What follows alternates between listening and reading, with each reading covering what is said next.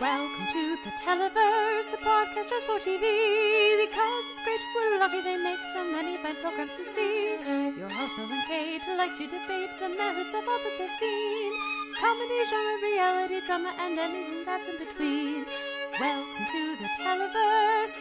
Let's get the show. Hello and welcome to the Televerse. This is Kate Kulzick, ever by Noel Kirkpatrick. Noel, uh, I, I would I would ask uh, how you're doing, but I I know that it's been again not the best of weeks, so I will instead say how much and there is some and all of it. How much did David S. Pumpkins lift your spirits this week? Well, actually, like when I watched David S. Pumpkins, um, I was actually in really good. It's actually only been like the last like 24 hours that have been like really like kind of rough. Um, but yeah, David S. Pumpkins was really great, wasn't he? Yeah, and Did you have any questions about David S. Pumpkins?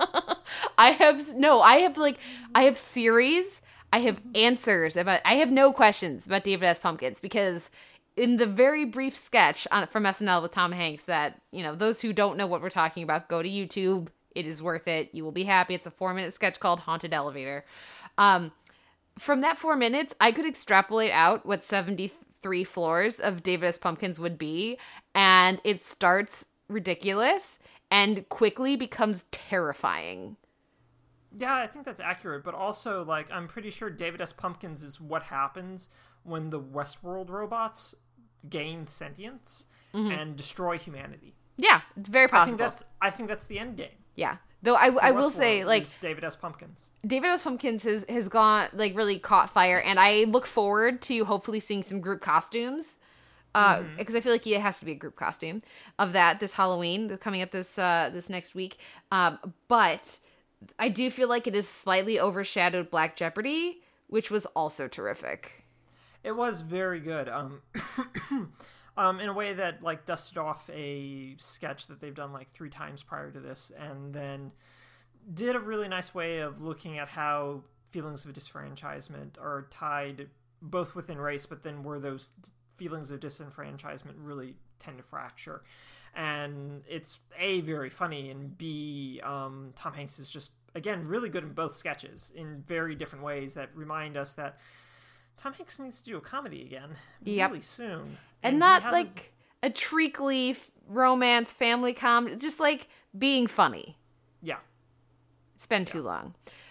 It's been too long. Though I will say that wasn't my only source of uh, amusement and entertainment this week. I also, because apparently I'm mean, was very entertained by hearing what went down in the Walking Dead premiere because I didn't care enough to watch. I was very busy. I caught up on a bunch of TV. I caught up on all the network stuff.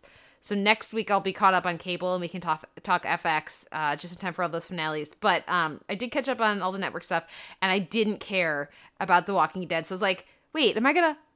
No, I don't care. So I won't watch it. And so seeing finding out what happened, the resolution of that cliffhanger, and people being really angry with the show, just made me so happy that I I don't care anymore.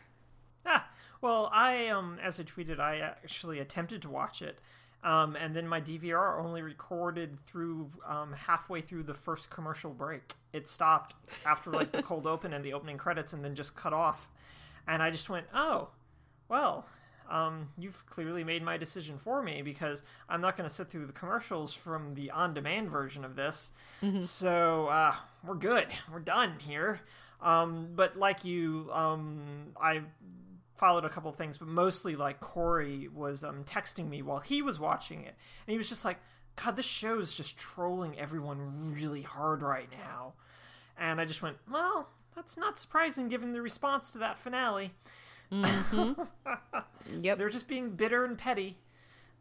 And yet, the repeat of last year's finale got higher ratings than a lot of the rest of TV on Sunday. So that wasn't even the premiere. So we're stuck with The Walking Dead for a long time. That's that's just how The Walking Dead goes. Is that it out outranks pretty much everything in its time slot, and that's that's how it's been, and that's how it's going to be. Yeah, I, I did not care about The Walking Dead coming back. I cared uh, instead about two other departures more than like this week was all about the Rectify premiere for me, and then uh, two departures this week. One was Great British Bake Off over in the UK had its last episode, and I say that because yes, is coming back, but it's coming back without Mel and Sue and Mary, and so it's not coming back in my head.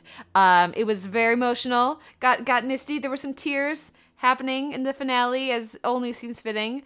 Um, I look forward to your thoughts when Great British Baking Show airs over here. But the other big departure uh, in my geek world is Brian Fuller is leaving Star Trek Discovery. He's no longer going to show run that, and uh, that is not a good sign as far as I'm concerned for for for Star Trek. I'm, I'm sure it is for his sanity, but I am significantly less uh, heartened about the show now that it doesn't have Fuller and they still don't have any any characters cast or any like really strong sense of what the show is gonna be, at least that they've announced. Right. Um, I'm not as worried about it in part because, as like the variety story that broke it emphasized that a lot of the folks that are like still with the show are like super close to Fuller, and Fuller is um, not engaged in like the day to day of will not be engaged the day to day of Star Trek Discovery. Um, to which my big thing was like I was surprised it didn't happen a lot sooner. Um, in part again because of how many plates that man is spinning right now. Um, but um, I think that they've cast a lot of folks, but they haven't announced any of it really. But they don't have their lead yet, which is for me the more troubling thing than Fuller leaving is that they don't have their lead yet, and they go into production really soon, and they don't have a lead actress yet. Yeah, well, it just feels very driven by this is our deadline for when we want this to come out, which I understand is how most TV works. Don't get me wrong. However, that is not a very effective way to make a movie. That's one of the biggest red flags I can see about a movie is like, well, we know it's premiering on this date in X number of years or months, so make it work.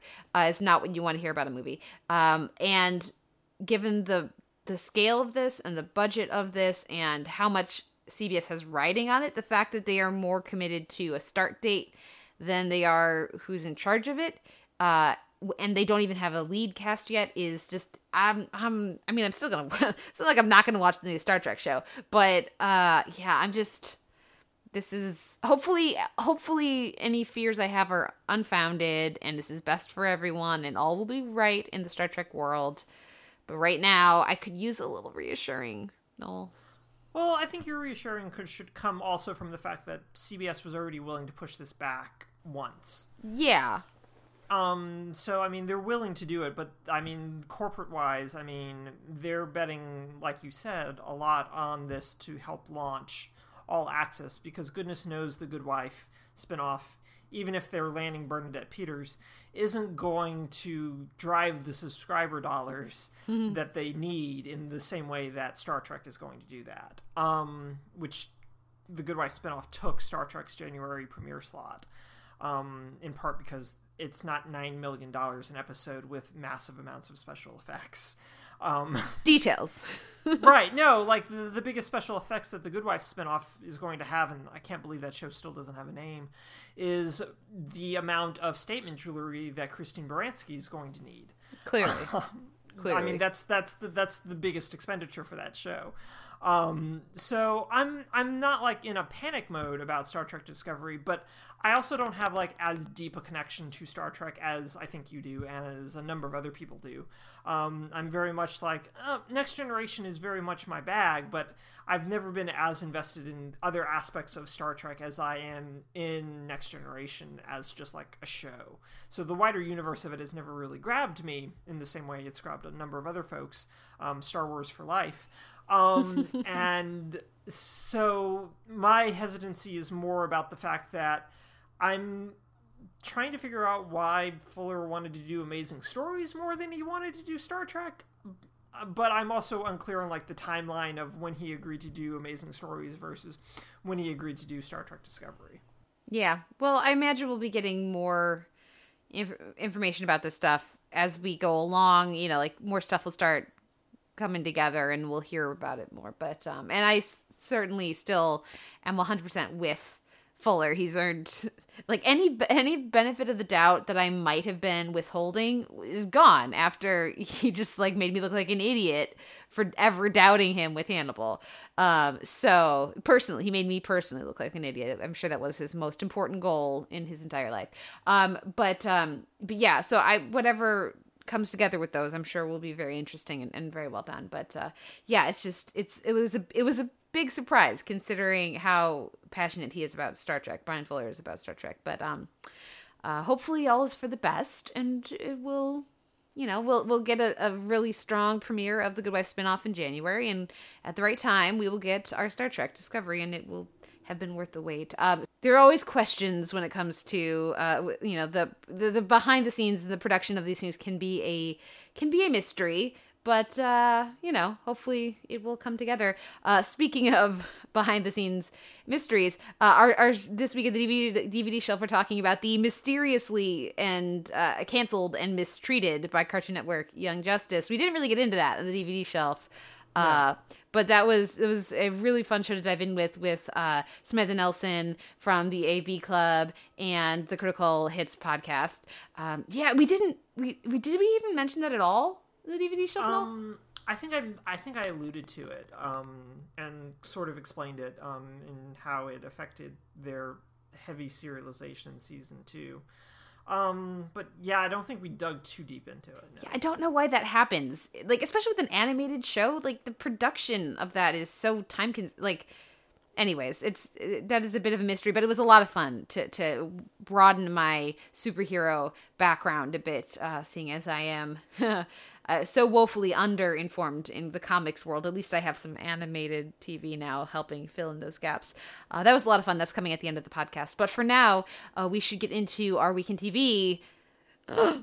Crazy Ex Girlfriend is back, which means that we get to have uh, some Crazy Ex Girlfriend music this week leading into our weekend comedy. So we're going to listen to a little Love Kernels from the season premiere, uh, or ser- yeah, season premiere of Crazy Ex Girlfriend, and we'll be right back after this with our weekend comedy.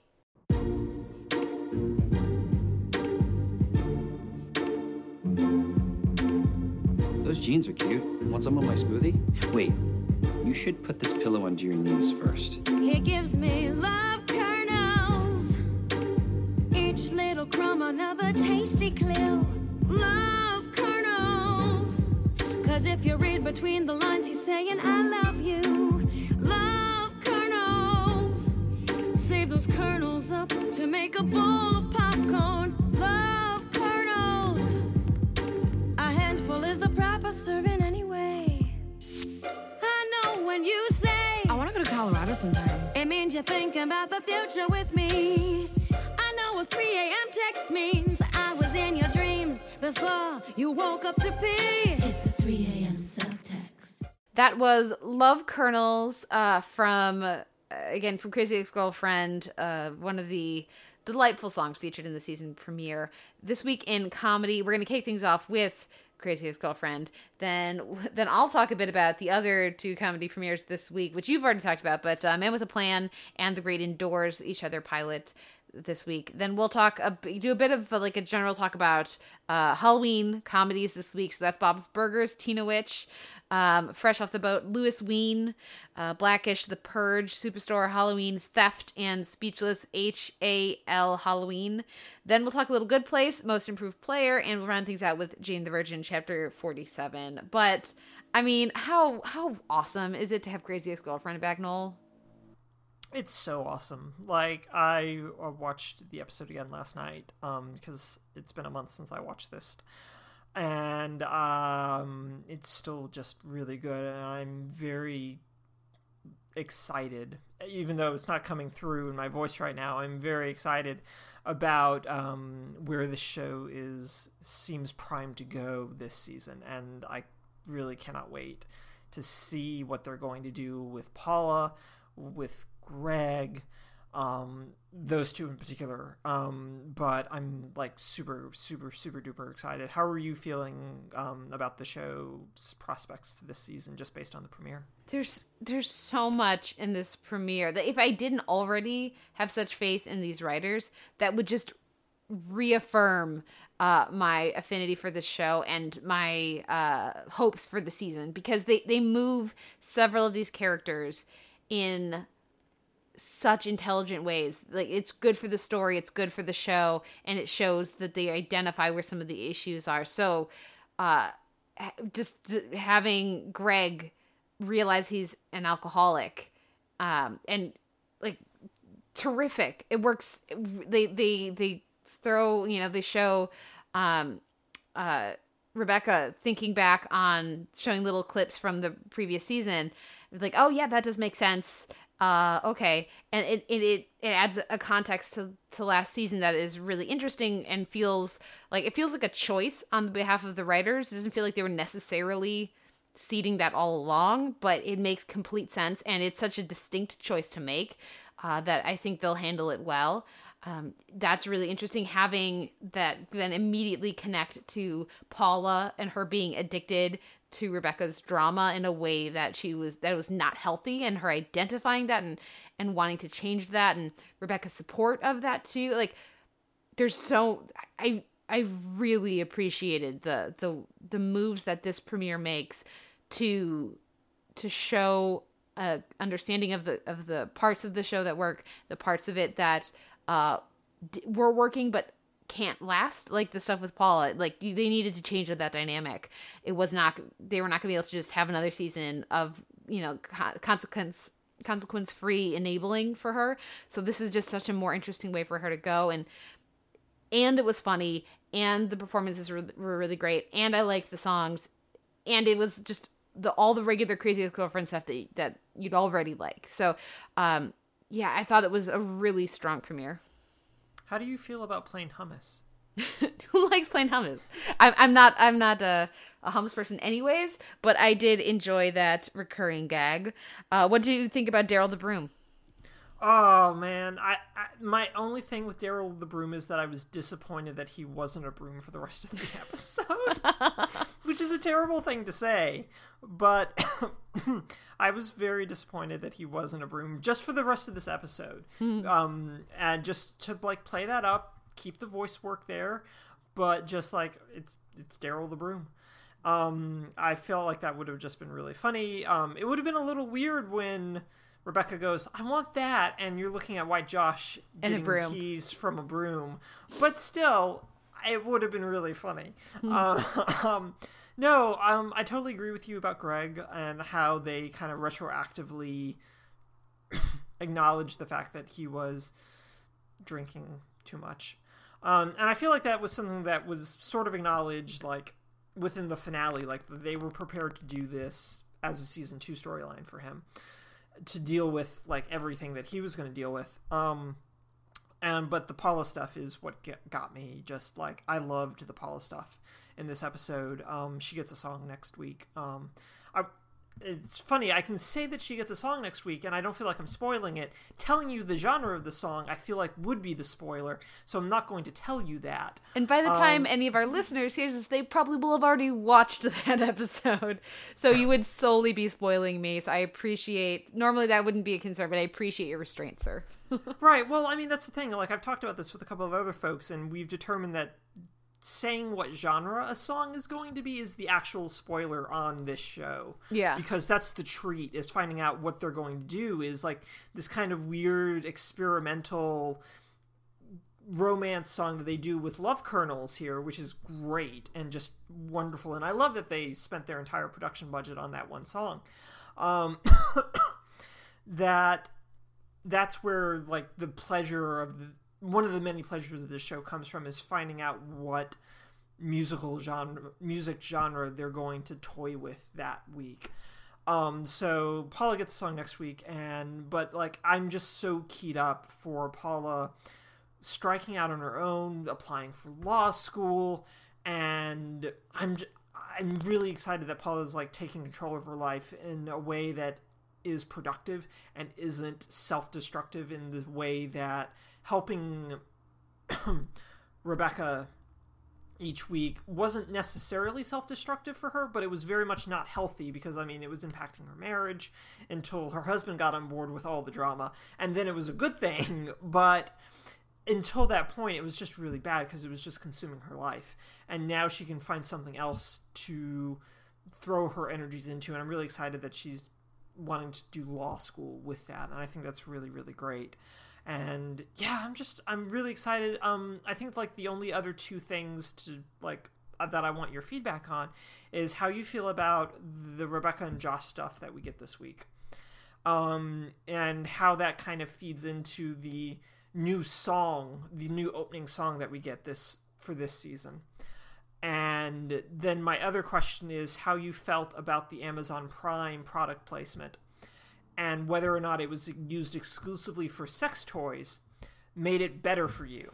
uh, I thought that that was uh, I I thought that that was actually uh, pretty fun, and uh, they, they were a bit heavy-handed with the handcuffs, uh, having Josh like wring his hands, like, "Look, guys, I was the one who wanted to wear the hank." Like, we get it. I think it would have been better and funnier if it had just been like they hadn't had the close up, you know, but I loved that, was part of it too. I thought that was great, uh, terrific. And um the I and because they incorporated the sex swing with uh with Paula and her husband as part of a conversation about like establishing they're in a such a better place. They're so much more in tune with each other and in such a they're they're a team again. Like, you know, theoretically you want a married couple is supposed to be. That's what they're supposed, you know, if if the marriage is working and is and is healthy and is communicative. Um, so that was part of. It wasn't just like it was a little, you know, the first time. Uh, it it, it wasn't as graceful a, a um incorporation as it could have been into the dialogue, but you know, I'll take it if it means we get the show. Uh, sort of, you know, like like like I don't think a show will top Chuck for organically including product placement, you know, in a way that that works um, and feels appropriate to the characters. Um, but but I thought it, it could have been a lot worse. Um, and sorry, what was the other question? Uh, I wanted to know how you felt about the Rebecca and Josh stuff. Oh yes, the Rebecca and Josh stuff. Yeah. Right. Um, so I thought that it was good.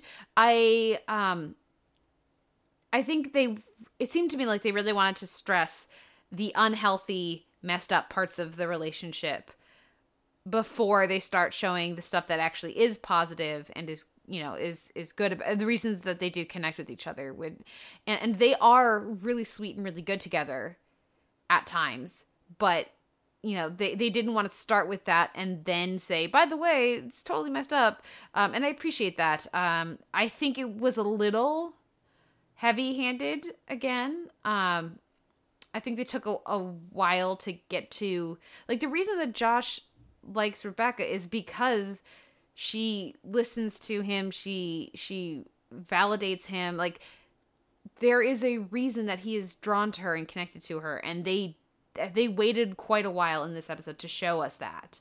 Um so i don't like i, I appreciate what they're going for with it um but uh i think i i, think that now that they've laid some groundwork with, with that that they'll be able to do more um show more nuance to that dynamic and i think that will be better. And i really like the new intro and this this idea of infant, infantilizing infantilizing, I should say, um, Rebecca, and you know this idea that oh well, you can do whatever you want if you just say it's for love, um, shows again an awareness of uh, of Rebecca's bullshit about how she's behaving and uh, shows looming consequences. Yeah, I agree with that looming consequences. Plus the fact that she eradicated that poor um, dancer in the uh, In the tag, Stinger. yeah. Oh, Yeah. that poor woman is doesn't exist anymore. She had a whole life. She had memories, Kate. she doesn't exist anymore. What did you think about Rebecca and Josh? Um, yeah, no, I agree that it was um, it was heavy-handed in a way that I kind of felt uncomfortable with. Um, in a lot of ways that I felt like the show was engaging in a lot of the things that people who haven't watched the show would immediately assume that this is what the show is about every week type of Yeah. thing. Of this woman is crazy, like crazy. Like she got a Steve Joplin drawer, guys. Not great. As much as I enjoy Steve Joplin or Scott Right. Joplin, Scott as much as I enjoy yes. Scott Joplin, yeah, Right. So I mean, it's that kind of thing where you go, this sounds really misogynistic, and it's not depicting women in the best way, and the episode like again feeds into that. But I mean, you only understand the fact that the show is in, aware of the fact that they're doing that and will then upend it in some way that her actions have consequences if even if they're her best friend goes yeah i can't do this anymore and here's a legally binding contract for my sake Yeah. type of thing. And so that's the thing where I go, it is kind of heavy handed and it is kind of going into the weeds of the show's premise. But then I keep remembering that the show is able to pull itself back and go, but these things matter to all of these characters. This isn't just some ha ha funny parody. She's she's so crazy but so cute at the same time it's sh- she has emotional issues that she needs to address mm-hmm. and we're aware of that as a show and we're aware of that as an audience that the show knows that and i think that that's why they can do something like this premiere where we watch rebecca basically emotionally manipulate josh into making it think it was his fault for saying our romance is about to begin as opposed to her fault um, and that sort of thing. So I think that we're able to see again also that Rebecca's aware of the fact that she's doing that, but that again, like the new opening number, you can't call her crazy because she's in love, and being in love makes you crazy. So ergo, it's perfectly okay because you want her to be in love. Um, so I think that it's all just really well executed, really well, smartly plotted out and I'm so excited for more of this show and for you to also catch up to where I am with the show. um, so I'm, I'm like, as will surprise no one that's been listening to us for the past um, year, I'm very excited about what's coming up for Crazy Ex Girlfriend. Yeah, no, me too. Definitely excited. Um, next up is a show I'm not excited about, and that's Man with a Plan. This is the new Matt LeBlanc comedy. Uh, this is CBS, right? On CBS. Yes, this is on CBS. Yes. Yeah, and it's not good. Um, you would already, you know, g- given us very uh, well argued and thought out uh, critique back in our TV preview, um, a fall TV preview, and I co-sign pretty much everything you're saying. What? He's got to take care of his children. That's that's crazy. It's crazy. How could you? Do? But I, I actually think that um, because I went in with such very lowered expectations for this, it was slightly better than I expected, but not Sure. not not very. Um, I, what I did appreciate in this is that there is a there's more of an awareness and a communication between the the the parents, like the couple, than you usually see in this kind of a setup.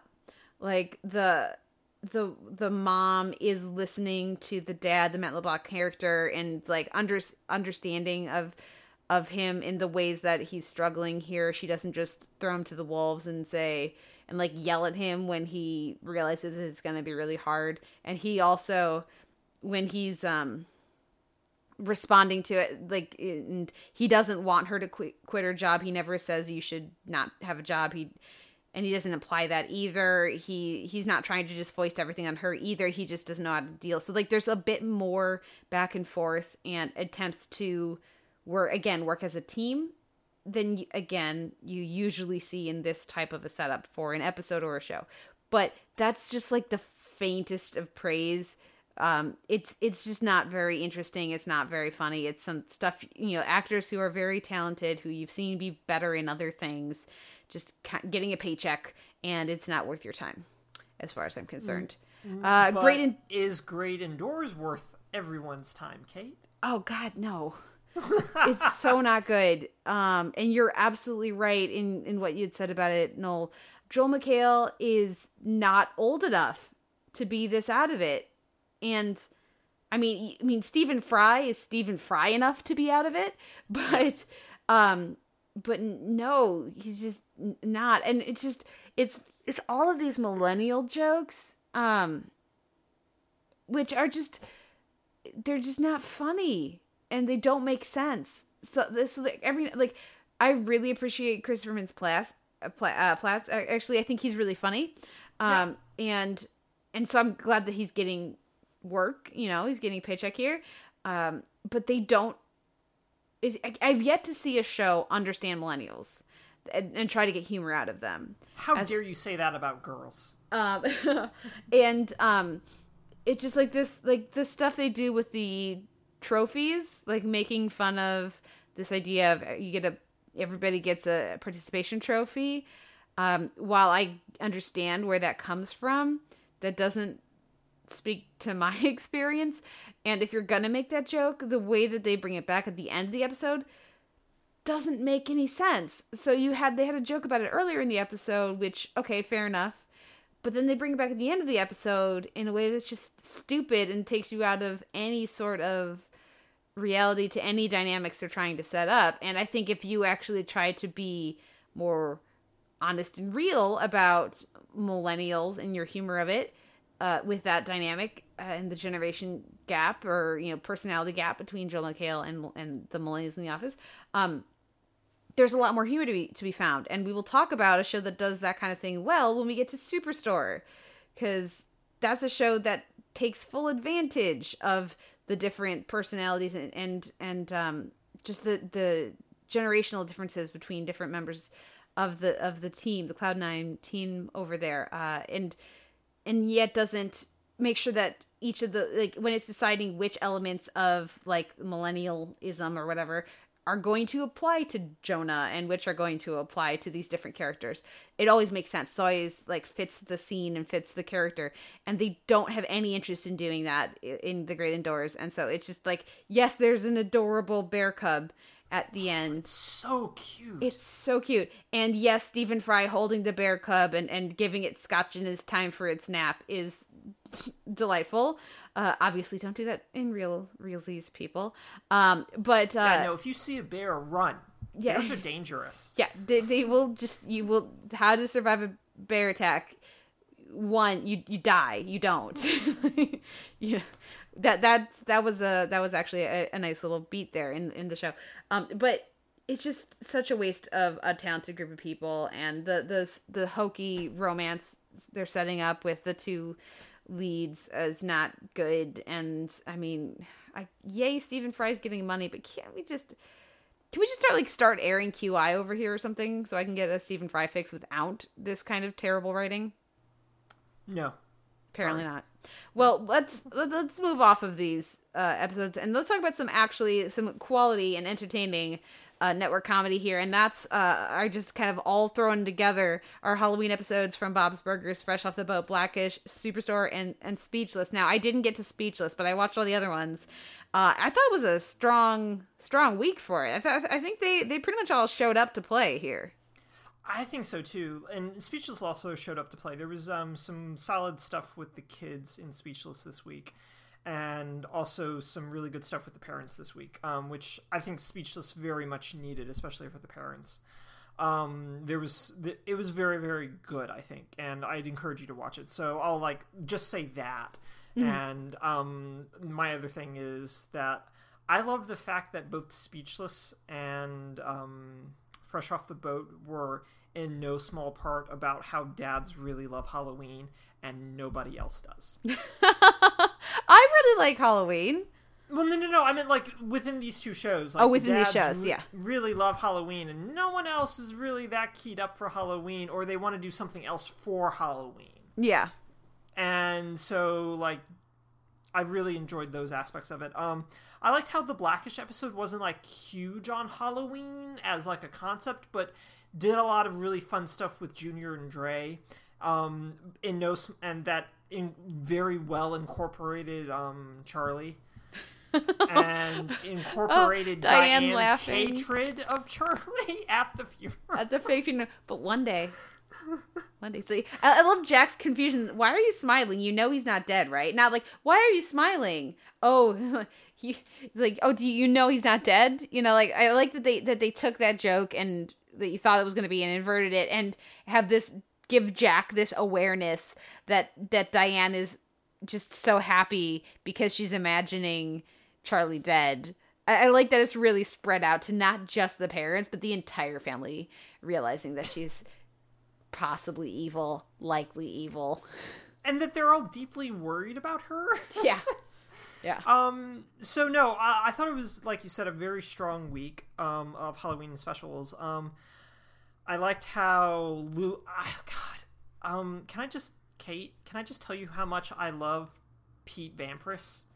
yeah, that was pretty great. oh God! Like I mean, a I love the I love how Pete Sampras is a recurring figure within Fresh Off the Boat because he was such a major sports figure in the 1990s, and that he's also. But the entire idea that he's dressing up as Pete Vampras is such a plea to Jessica to get engaged because Jessica loves Pete Sampras, yeah.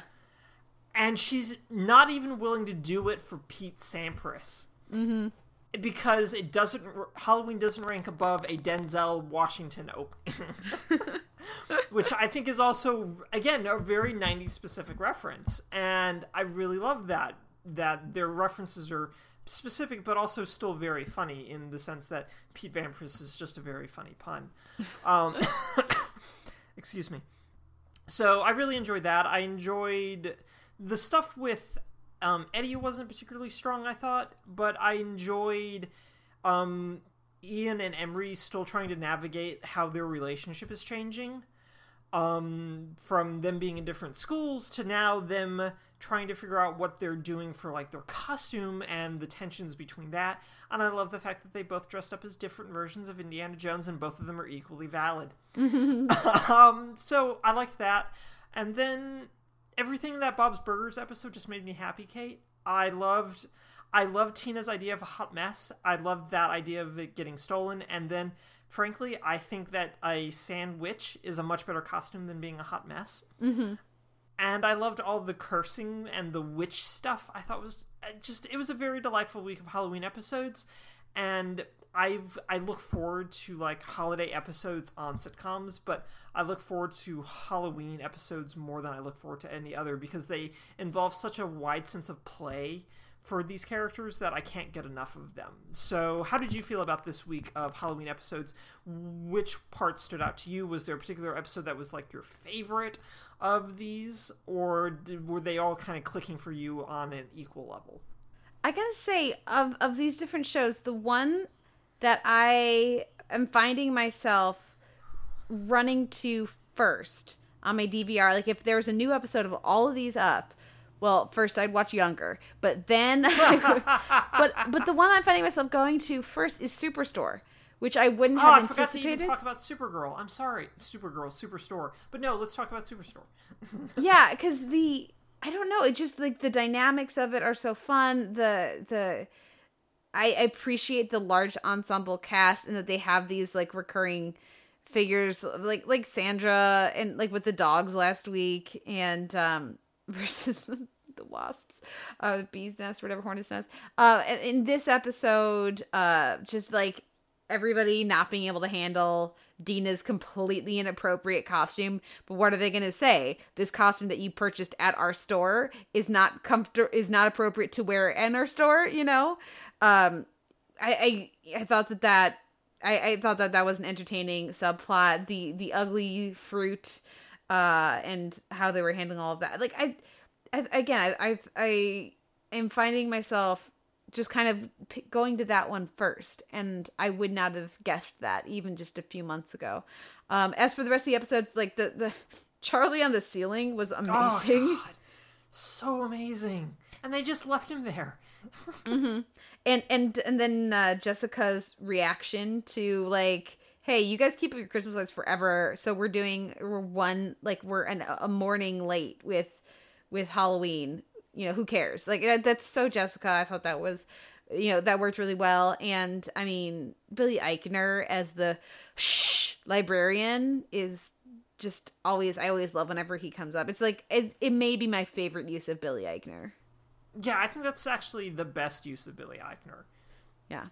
Um. So, any final thoughts on these Halloween episodes, or, or any other any other shows you'd like to see get a bit more uh Halloween centered next year? Um, I can't think of any off the top of my head because who knows how many of like I mean, at this point, Superstore is NBC's second longest running comedy after the Carmichael show. Um, and I don't need The Good Place to do a Halloween episode because The Good Place does what it does very Yeah. well. Um, I think that the only other thing I'll mention, two things I'll mention, is one is that I love the fact that a customer came to Cloud Nine dressed up as the Cloud Nine mascot with Yes. blood over his face. Yes. To call back to the cannibalism plot from like two weeks ago. With and no mention of it, just like and no mention of it. It's Yeah. just like, why does this guy have blood? And then I realized what they they were doing, and I died, Kate. I died. Um, I was just laughing really hard. Um, and then the other thing, and I think I mentioned this a couple weeks ago, but I definitely tweeted it today, is that I'm Jonah sometimes. Yeah. And I don't know how to feel about that. Um, mainly because, like, like I said when I think we discussed the gun episode, is that that was basically would have just been me in that scenario. And then at the end of the episode, when um, he's just like, "Well, yeah, you kind of want to be in a messed up headspace for German expressionism." As soon as he said that, I went, "Oh God." That is exactly something I would say to someone after they had said that to me. Oh no, I'm this kind of charming, insufferable white guy. Oh no, oh no. um, but I, I, I am also, I, I would also be kind of annoyed that no one asked me about my Brexit costume. and I was waiting all episode for someone to like mention it. And so when they didn't, I was like, "Oh, that's awesome!" And then he's like, "So nobody, I'm, nobody's gonna ask me." He's like, "Yeah, Joan. Either everybody already gets it, and you're not as clever as you think you are, or nobody cares." Uh, and it's probably no it's probably a mixture of both at the same time is that Yeah. they all get it but they don't want to give you the satisfaction Yeah, yeah, and, and so I thought that that was just such a perfect Jonah ending to that, you know, to that episode. It was it was a lot of fun. Well, you already mentioned it. Our next episode here is The Good Place, Most Improved Player, and I just I am continuing to love what they're doing on The Good Place as far as discussing, you know, morality and and ethics and and what everybody's responsibilities are. It just they're really doing tremendous work over on the good place. right i mean just i mean eleanor's assertion that there should be a middle place is in and of itself a deeply powerful statement to make Yeah. i think um operating especially from a judeo-christian western perspective of that middle place is j- purgatory for most of us Well, it's- and that's not a good place waiting. either right Yeah. and it's not the best place to be either like it's not it's not great. Um Mm-hmm. and so i like the fact that she's making even if from a selfish place she's making a statement for a middle place. And i really really like that. And i think that's a very powerful statement to make. But i think that the other thing that kind of comes through really strongly in this episode and runs through a lot of the other stuff like when um, michael talks to tahani about the fact that well you doing good things here is fine, but it doesn't count anymore because you're here. And I love that that idea comes back here in this episode when they're going to lose Eleanor, basically. And Eleanor has been trying to be better, and within the short times frame that the show has, and that that this idea that well, even though it doesn't count anymore, it's still going to count Yeah. in the way that we like Eleanor, even though she's kind of a rotten human being, but she's not a horrible, rotten human being. She's not a dictator, mass murdering, genocide person, or an artist, And- or and or a person who takes off their socks and shoes on a commercial air flight. She's not gonna let Michael go to the eternal shriek. right, exactly. Yeah. and that's that's I think one of the big like really kind of powerful statements that they're making is that the idea that there's just this kind of binary good bad isn't great for any of us and that we're all more complicated than even like ch- even everyone else is like more complicated because I mean we've talked about how Tahani is just kind of an insufferable name dropper and they crank it up to 11 here Yeah. Oh no, my my good friend whose name I won't mention, he's found such comfort from me that he asked me to be on his show, Anderson Cooper 360. is just really very funny. But she did so many good things that you make up for the fact that she's just kind of an insufferable person also and I there's there's room for the Tahanis and there's room for the Eleanors in the world and there should be room in them for the afterlife as well that they don't have to be taken on a train by a guy named Trevor who is the Scott. worst and it's such a good deployment of Adam Scott Yeah. um, and I've been talking a bit, and I need to like rest my voice and my brain. So, how did you feel about like Adam Scott? How did you feel about like this episode's depiction of morality? How did you feel about the fact that now every time someone asks for something, they just get a cactus? Uh, I continue to enjoy because of the the the condensed timeline uh, that we're in right now on the show. I continue to enjoy the progression of Janet. That actress is terrific. So great. She's so good. Um, I really enjoyed the banality of of bad because it's not the evil place; it's the bad place. And so the only food is lukewarm clam chowder. Manhattan clam chowder. Manhattan it's not clam chowder. good clam chowder. It's And- Manhattan clam chowder. The dining car is closed, and every time you notice the temperature, it gets one degree hotter. Like that, I just think is such a, a delicious way to view it. Um, and that combined with I don't know I, between th- this episode and and rectify talking about hell as other people, um, I just thought it was such a fun week for what is hell or what is the bad place? What is what is the way that you torture um yourself and other people? And i i thought it was just such a a, a nice counterpoint to what they've shown to be the good place um that it it was it was funny and because it needs to be bad but it can't be so bad that we're like appalled that eleanor took so long because the good eleanor's been stuck there Right. so I think they threaded the needle nicely, and Adam Scott is a lot of fun and very well used here. Really, very well deployed. Well, I think my last question about this episode, then, Kate, is, and this is really important, and this que- the answer to this question will determine whether or not I continue to co-host this. Okay. Okay. Hawaiian pizza, the worst pizza or the worst pizza? So you you should know my answer. I've already voted in this Twitter poll, and Hawaiian pizza is delicious and one of my favorites. And I can give you a detailed reason as to why, if you like. It has to do with acidity and sugar in the pineapple as compared to the tomato sauce, and the the salt counteracting that in the ham. Though I prefer ham or bacon to Canadian bacon, I have very distinct thoughts as to the shape of that bacon or or ham on the pizza so as to not make every bite then just drag all the cheese with it um, but i am very pro hawaiian pizza and the consequences be damned sir Well, everyone, I've enjoyed my time co-hosting the Televerse for um, just under a year now. Um, so uh, good luck to the next uh, co-host that has to come up with a smorgasbord and a top twenty list in like no absolutely zero prep time. Um, but have fun with that, guys, and we'll continue the podcast for the rest of this week, and then next week, uh, new guest co-host. No, we'll no. find out who it is. why It'll why are you so anti Stevens. ham why because i know that i saw that you were pro pineapple and i I echo the sentiments of I can't Right. remember who it was who's saying usually people are anti pineapple but you're anti ham. Well, I, I don't like pineapple on pizza either. Um, Okay. But I like pineapple.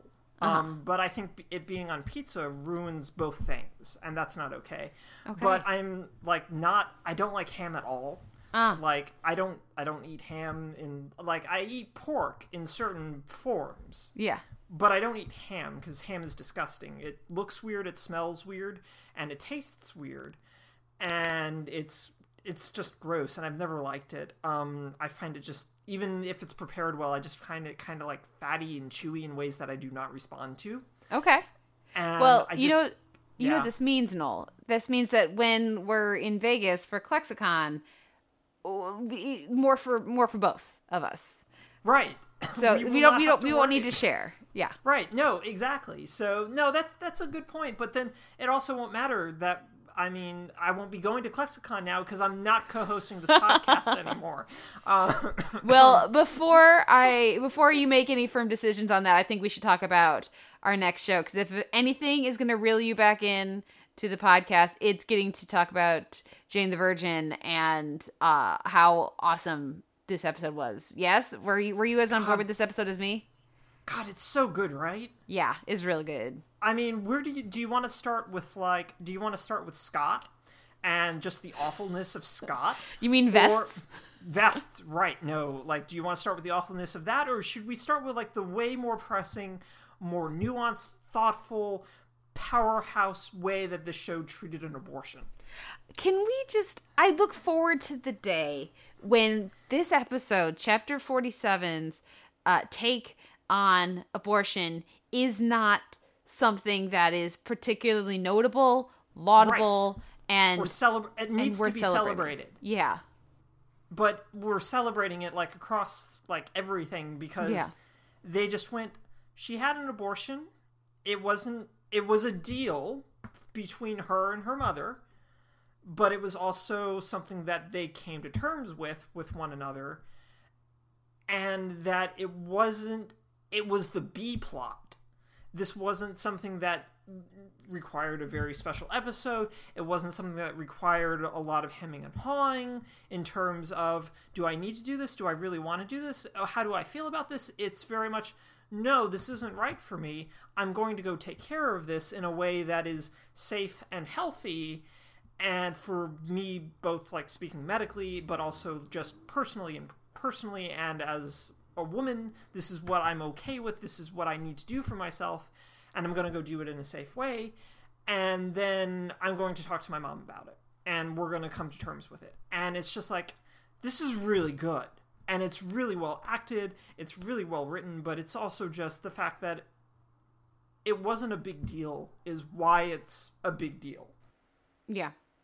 Yeah, the the statistics are that between you find different numbers different places, but 1 in 3 or 1 in 4, some will even say 1 in 5 women will have an abortion in the span of their life. And do you know 3 women? Do you know 5 women?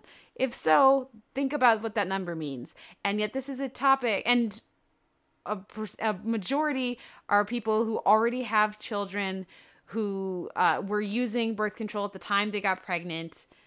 This is not, you know, like, this is a significant, difficult choice. Oh, and also, overwhelmingly, most don't regret the decision that they made. They would not make a different decision if they had to, you know, if they could go back in time. This is a significant choice and a significant situation in a lot of women's lives and it is something that we don't talk about certainly in our in our media in our entertainment. And it's crazy to me. So when you see a show like this say yes she went in and she had a medical uh she she took the couple of pills that is um a medical uh, abortion uh, i'm not thinking the right term. Noel do you remember what the term was on the show Uh, no, but I'll look it up real quick while you're talking. yeah, she had basically the kind of abortion where you take a couple pills and you take them like one or two days apart. And and that was that. And this was and it- it's already over. We're not going to have the episode where we hem and haw about what's the right thing. No, this is this is this is what abortion looks like. Did she Yeah, she didn't need to be rushed to the hospital It's This just is a, a- medical abortion. Yeah. a medical abortion. It's, it's just a, a very safe procedure that she had. And so the when when this is such a significant like when this is an issue or a aspect of one's life that affects so many women and yet it's so rare to see it treated respectfully and honestly in our media something is screwed up with our priorities as a country and in what we will allow you know what we will allow the conversation to be No, absolutely. And I mean, I think again, like about the politics, and I mentioned this when we talked about like our New Year's resolution, our TV resolutions with the Trap documentary, is that like prior to that Supreme Court decision striking down Texas's trap laws, is like even to get a medical abortion, clinics needed to have like surgery rooms basically to administer those pills in a lot of instances, which is There requirements about how tall the ceiling was in the room Right. where they sat and took a pill. Right, and that's just that's wildly ridiculous, and that we're depicting this kind of a very safe procedure as both a safe and b a choice that Zoe is making, uh, and that Zoe does not regret as so far as basically the anxiety was whether or not to tell Abuela. That was it. It wasn't whether or not to have it. It was whether or not to tell Abuela, and that that was the issue at the plot. And that's just again, like you said, like when there are at least up to one in five women having some type of abortion, that that it's not being represented in a way that depicts it either in a heightened melodramatic way or i.e. like a very special episode or in a way that requires like some sort of like you said um, like rush to emergency room type of thing or this kind of moral obligation type of thing where not everyone does that and not everyone will do that and that the show acknowledges that this is a experience that people can have within the confines of the show is just really powerful but like you said it'll be nice when another show does this and in the future when we don't have to be like this was really big and bold for the show to do in such in the way that it did it. Yeah. And I just I just watched it was just watching the this episode was just my my jaw just kind of like going like I was, was kept, just kept waiting like wait are they really doing they're really doing oh my god I love this show so much. I love this show so much. Um but yeah it was it, this is the type of representation uh of women's health and this aspect of women's health that we need to see more of as far as I'm concerned and um I just was very very happy with the with that corner of the episode. I was happy with every corner of the episode. right I so mean like another hot button choice school choice, hot button issue school choice and where you want to send your kid the the the um the biting was was fun. That that uh, the that terrible cherry wallpaper uh was was bad. fun. But the part that of the episode that was getting me um emotionally outside of like the abortion stuff was really actually getting me emotionally just because it is such a, an important topic as far as I'm concerned. But um the the stuff with Jane and Michael's PTSD over the shooting and watching Michael like delayed reaction like now that Jane is okay he can actually process and react that was really powerful too Yeah, it was, and I liked. I really liked how the show handled that in ways that, again, like the show nicely played a number of really serious things without overplaying them, without becoming mawkish, um, or without engaging in like bad melodrama. Um, it just became very well grounded in these characters and these experiences, and I thought that was just really good, and I was I was really excited about that.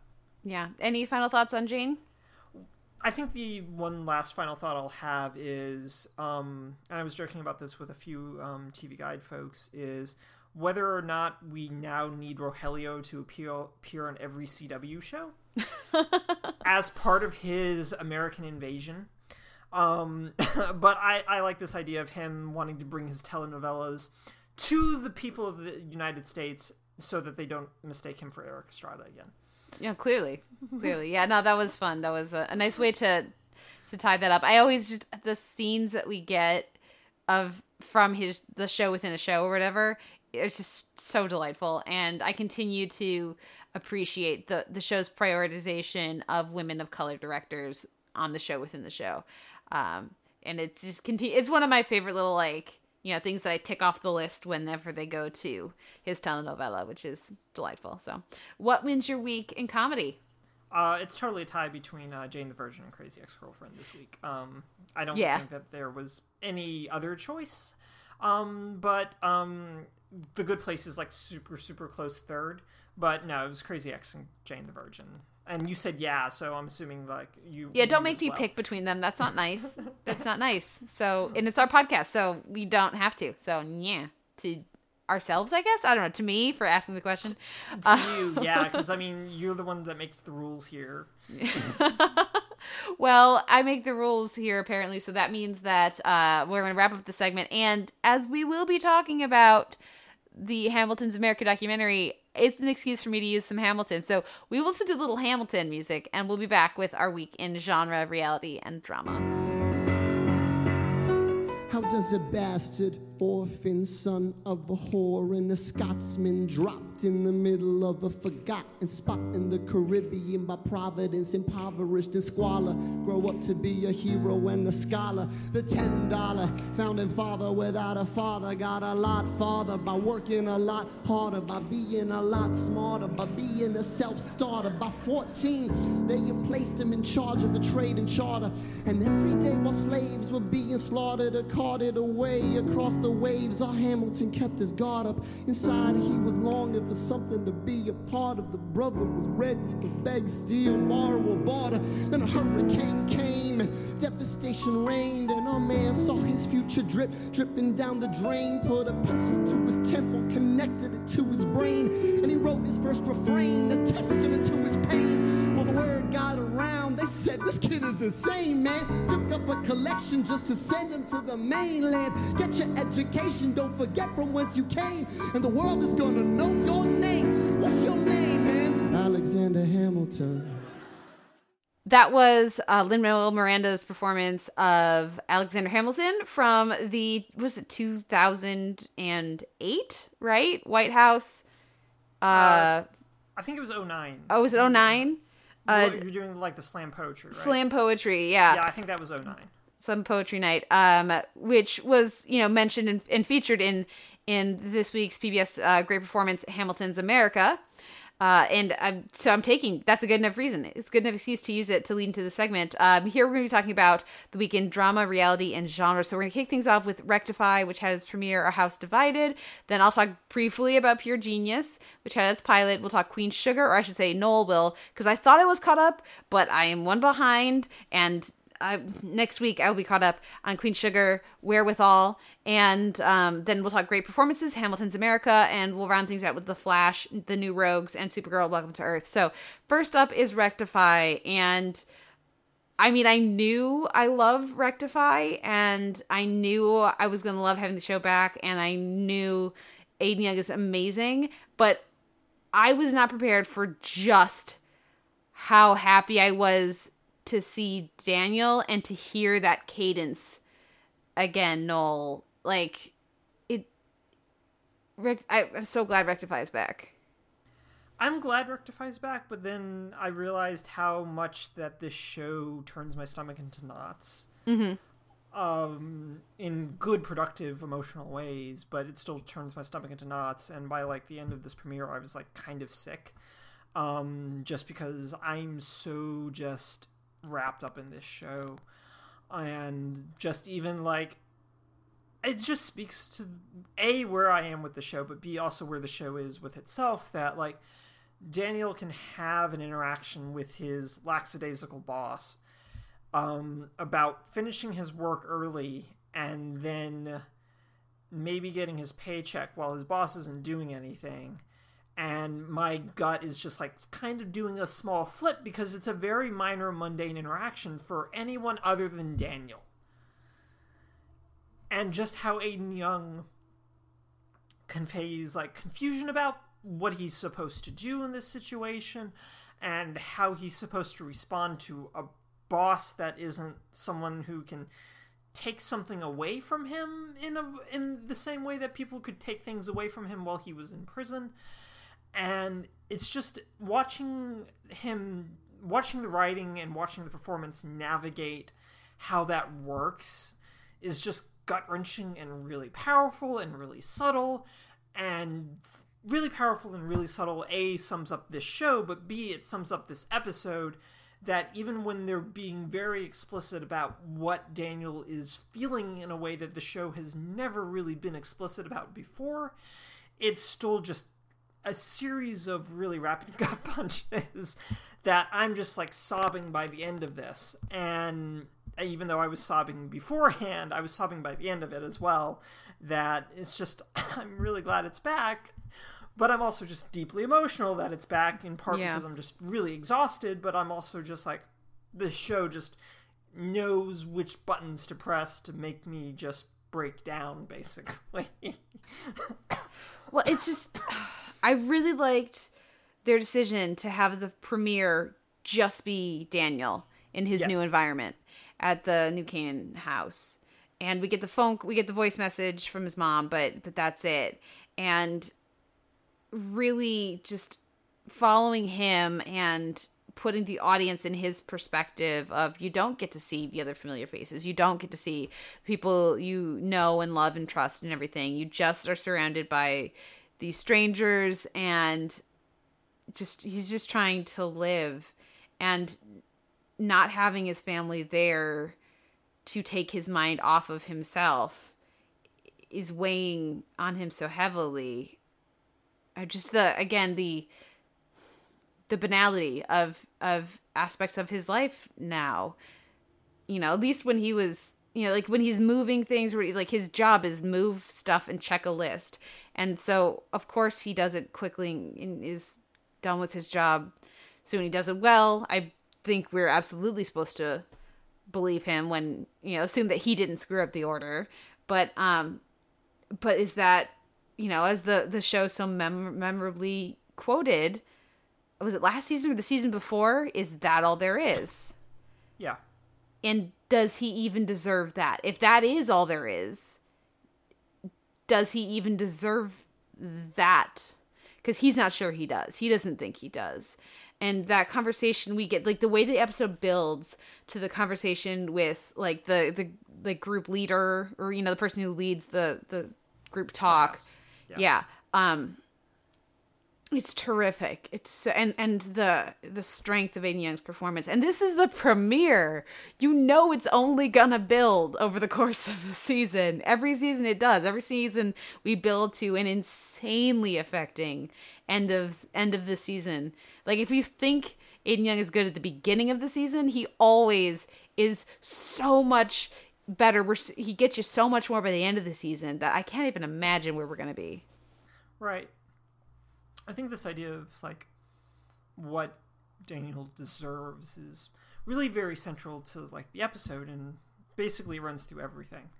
And um I think it's I'm really fascinated by the fact and I love the fact as well that the other members of the house um basically come to him in a way that says we understand to a degree and we respect the fact that you're clearly very intelligent. But you need to be able to talk to other people and let other people help you type of thing. And i think that there's more power in that coming from them as people who have been through a version of what he went through. Not the version, but a version of what he went through. That that kind of a statement coming from these men resonates in a way that that kind of a statement coming from his family doesn't make as much sense to him. Yeah. He because it could it would be platitudes coming from someone Right. else. And they have they have some level of experience that they can relate to him in a way that is harder to dismiss and harder to uh, you know it's harder to brush aside. And and and it's that it's the difference you know it's the show knowing and ray mckinnon the creator knowing this can't come from the family because this is what the show is saying. And it's using these characters to say it. Because if it comes from the family it means something different then it maybe that's what the characters think but not necessarily this is if we want this to be our the you know what the show is arguing daniel needs to do where daniel needs to be then we need to have that come from a different source. And yes, if you could give a similar speech to his family members, and those actors would nail it because they're they're all amazing. This cast is terrific, but it wouldn't it wouldn't be the right source for for what Daniel needs to hear and for what the point again that the show is trying trying to make. It's just it's just such a powerful show. It just it, and what I keep coming back to as I as I look over the shows that I've discovered or watched over the course of the of the podcast and really connected to, they're always shows that have empathy, that have passion, and that feel achingly. There's like whether it's comedy or drama that it they wear their hearts on their sleeves and they make you feel and they are just over they're just brimming and overfilled with emotion even in even in a show like rectify where you have a character daniel who can't necessarily express that or channel it or even understand it at times there's always shows that feel and and that's for me what rectify is it's experiential it's emotional but more than anything it's it's so full No, that's no. You're you're absolutely correct. It's it is full, and that's why like I think like I get sick kind of when I watch it. Is that it's just it's so achingly is a really good word, Kate. That crafted and put together that it knows exactly when to do something, and it knows exactly how to do that. So you get something like Daniel being told that he made a mistake, and our both of our immediate reactions is that, well, Daniel only makes mistakes right now when he's angry. This is a man who meticulously painted a pool and then ruined it because he was just upset and distraught. And so, this idea that he made a mistake doing something that involved taking a box and putting it someplace else and checking it off on a clipboard that doesn't make any sense to how we understand it so this idea that he's at fault riles us up mm-hmm. In a way that feels immediately organic even though we've had one scene of him doing this but immediately we're being told that he did it incorrectly this one time that resulted in this weird mix up and no one's interested in the truth of what it is. They're just interested in placating something. And i think that that's also one of the things that runs through this is daniel's anything that daniel engages in interpersonally to some degree feels like a placation whether it's trying to hang out with his brother or whether it's doing the kitchen or spending time with his mom, all of it feels like things that he needs to do for someone else to make them feel okay. Mm-hmm. And whether or not, but this is something that he himself has done and has taken some degree of pride in, in the fact that he's like, I've got a paycheck, I'm doing well, and so far as I can do well and I don't like being. He doesn't want to be questioned on this because he knows he didn't do anything wrong. And there's just some degree of, like, there's a lot of power in that getting a paycheck type of mm-hmm. thing and then having your quality of work questioned by someone without even hearing your side of, well, why don't we just cross reference this? And everyone's like, no, doesn't matter and it's just like that's not okay and that's not how humanity works which gets again to this like idea of how we need to interact with one another and how we can interact with one another through playing cards or through doing art well and for daniel it also ties into like you said certainty and he very powerfully can feels the lack of certainty in his life as regards Hannah and what happened the night that she died. And he is having increasingly a very difficult time handling like accepting the fact that that will always be uncertain for him or he at least right now, we believe that to be the case. He believes that to be the case. I think as viewers, we think there are ways that he could be more certain, but that'll play out over the course of the season. Um, but so so then taking something that he knows is certain. It's like, no, I know that I did this correctly, and other you know the other people robbing him of that or saying that no, no it doesn't matter. What the fact that you know this and you are you can hold on to this as no, I know what happened. I know what I did. I know that this that in this case they are wrong. Um, it's such a, a small thing in the span of his life, but it's people disregarding his his certainty and his his what he has to say and what he knows happened. Um and and given the end of the episode and you know that again that conversation with you know the for lack of a better word the therapist um that that's what i was keying into with it as well. It's just he nobody cares when he does know. But the thing everybody's obsessed on is something that you know that is most focused in, on for him understandably is this thing that he can't know that you know he can't even so and so they so they won't even let him keep the thing he should know that he does know. Does that make sense? No, that makes complete sense. And I'm just sitting here, like, listening to you, like, map this out and, like, going, like, yes, in my head is, like, normally you see me nodding and, um, just going yes in my head as everything that you were saying about this thing of certainty is really potent. And, God, this, there's so much happening in this episode. And, like you said, we're just in the friggin' premiere.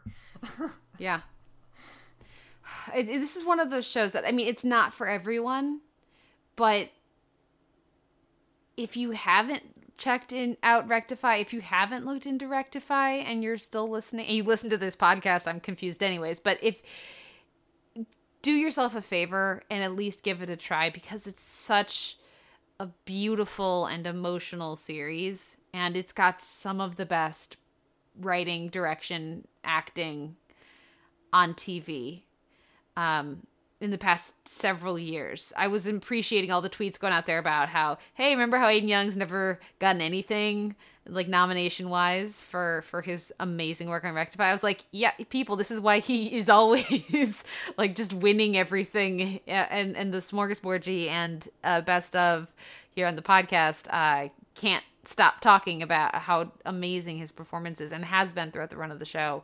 Um, and I look forward to seeing the praises of the rest of the cast when they theoretically pop up next week. But it's just it's it's so good. It's It so is. much better than it has any right to be. Yeah. Yeah. is basically all I can muster up apparently because anything else just causes me to go into a coughing fit. Yay. Well, then, uh, why don't we move on to our, our next show, which would only, you know, I can't imagine this causing a, a coughing fit just because it's not interesting enough. Um, that's Pure Genius, which has pilot. Now, this is a show on CBS. It's a medical drama, and um, uh, it, it's uh, Dylan Mulroney is a doctor at a the hospital of the future tech bajillionaire decides he's going to build a hospital with all they're going to pioneer new techniques and new technology and um, we find out that that he has a degenerative neurological disease that no one knows about so he's kind of hoping that they'll be able to find a cure for what ails him um, if that sounds familiar that's because it's very very similar to one, one of the the shows last year. Uh, do you remember what that one was called? Where you had the the the the twins, the one was sick, and like- Oh, was that one? Of the, was that one of the Frankenstein ones? yes, but I don't remember the name of it. Um, Yeah. but it was on Fox. I don't remember the name of it because it went through five different. It went through all of the names. Yeah, Like this it is was Mirror Mirror. Then it was like The Frankenstein Kind Code? Yeah, like that. something. Yeah, it was it, it was bad. Whatever it was. Yeah, this is Um, better yeah. than that. This is a just completely feasible um, medical procedural with some interpersonal stuff. Uh, I I like most of the cast that I recognize from other projects. Um, the very similarly to Bull, the morality at the key at the center of this. The the implications of the technology uh, are terrifying, and they really don't want you to think about that. And they certainly they, they like hint at it slightly in one part of the of the pilot, um, just so as to hand wave it away. But I really think CBS wants us to welcome our new robot overlords and just trust that they're not good. They're going to take all of your biological information, not really get your consent for anything that they do, and uh, you're going to be so grateful and happy that you know, and, this none of your information is possibly going to go into the get into the wrong hands. Like they don't give this guy a choice before they give him a complete body scan. I mean, It's it's almost like CBS hasn't watched Person of Interest and realized, oh right, yeah, maybe there are completely legitimate reasons that you wouldn't want a sample of your DNA just taken from you without your knowledge or consent or your fingerprints or just anything. Um yeah, that was really distracting to me. But the rest of the episode I thought was fine. Um and it was but definitely better than I anticipated. But I was also very I had low expectations for this one. Uh do you remember this one at all? yeah, sure, no, um, I I think fine is perfectly acceptable word for this show in that it's for me it's less aggressively offensive than the bull premiere was Yes, I agree Um, with that. in a number for a number of reasons but It's not smarmy. it's not it's definitely not smarmy but it the show's undercurrent of and i mentioned this in the fall preview the, this like weird business can save us if the government just got out of the way so who the fuck needs the fda um mentality of both the guy who's created the hospital but also kind of of the show's approach of look we solved all of these problems um, type of thing without any government interference or having to worry about whether or not this was safe um, is kind of not great. There's a reason why we have the FDA, guys. Yeah. um, um, so that kind of stuff is very weird. But I think the other thing, and I didn't mention this in the fall preview, is that Jason Katims works on this show, and it doesn't feel like it aligns with a lot of his stuff yeah. and I don't know what to make of the fact that maybe he just needed a paycheck this season. Yeah. Um the you normally you think with Jason Katims that like there, there's going to be a, a certain mode, you know, that where you go, yeah, this feels like a Katims show. This doesn't feel like a Katims show. So I I don't know. That's weird.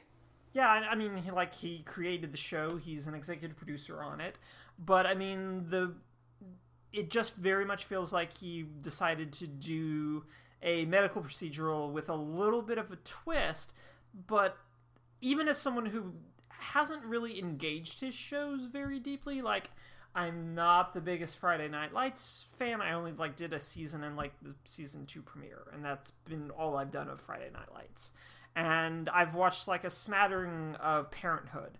But the essential humanity of both of those shows comes through very, very clearly in a way that this show lacks in a number of ways, but tries to make up for by whatever the genius's name is, wanting to better himself, wanting to save himself by saving humanity.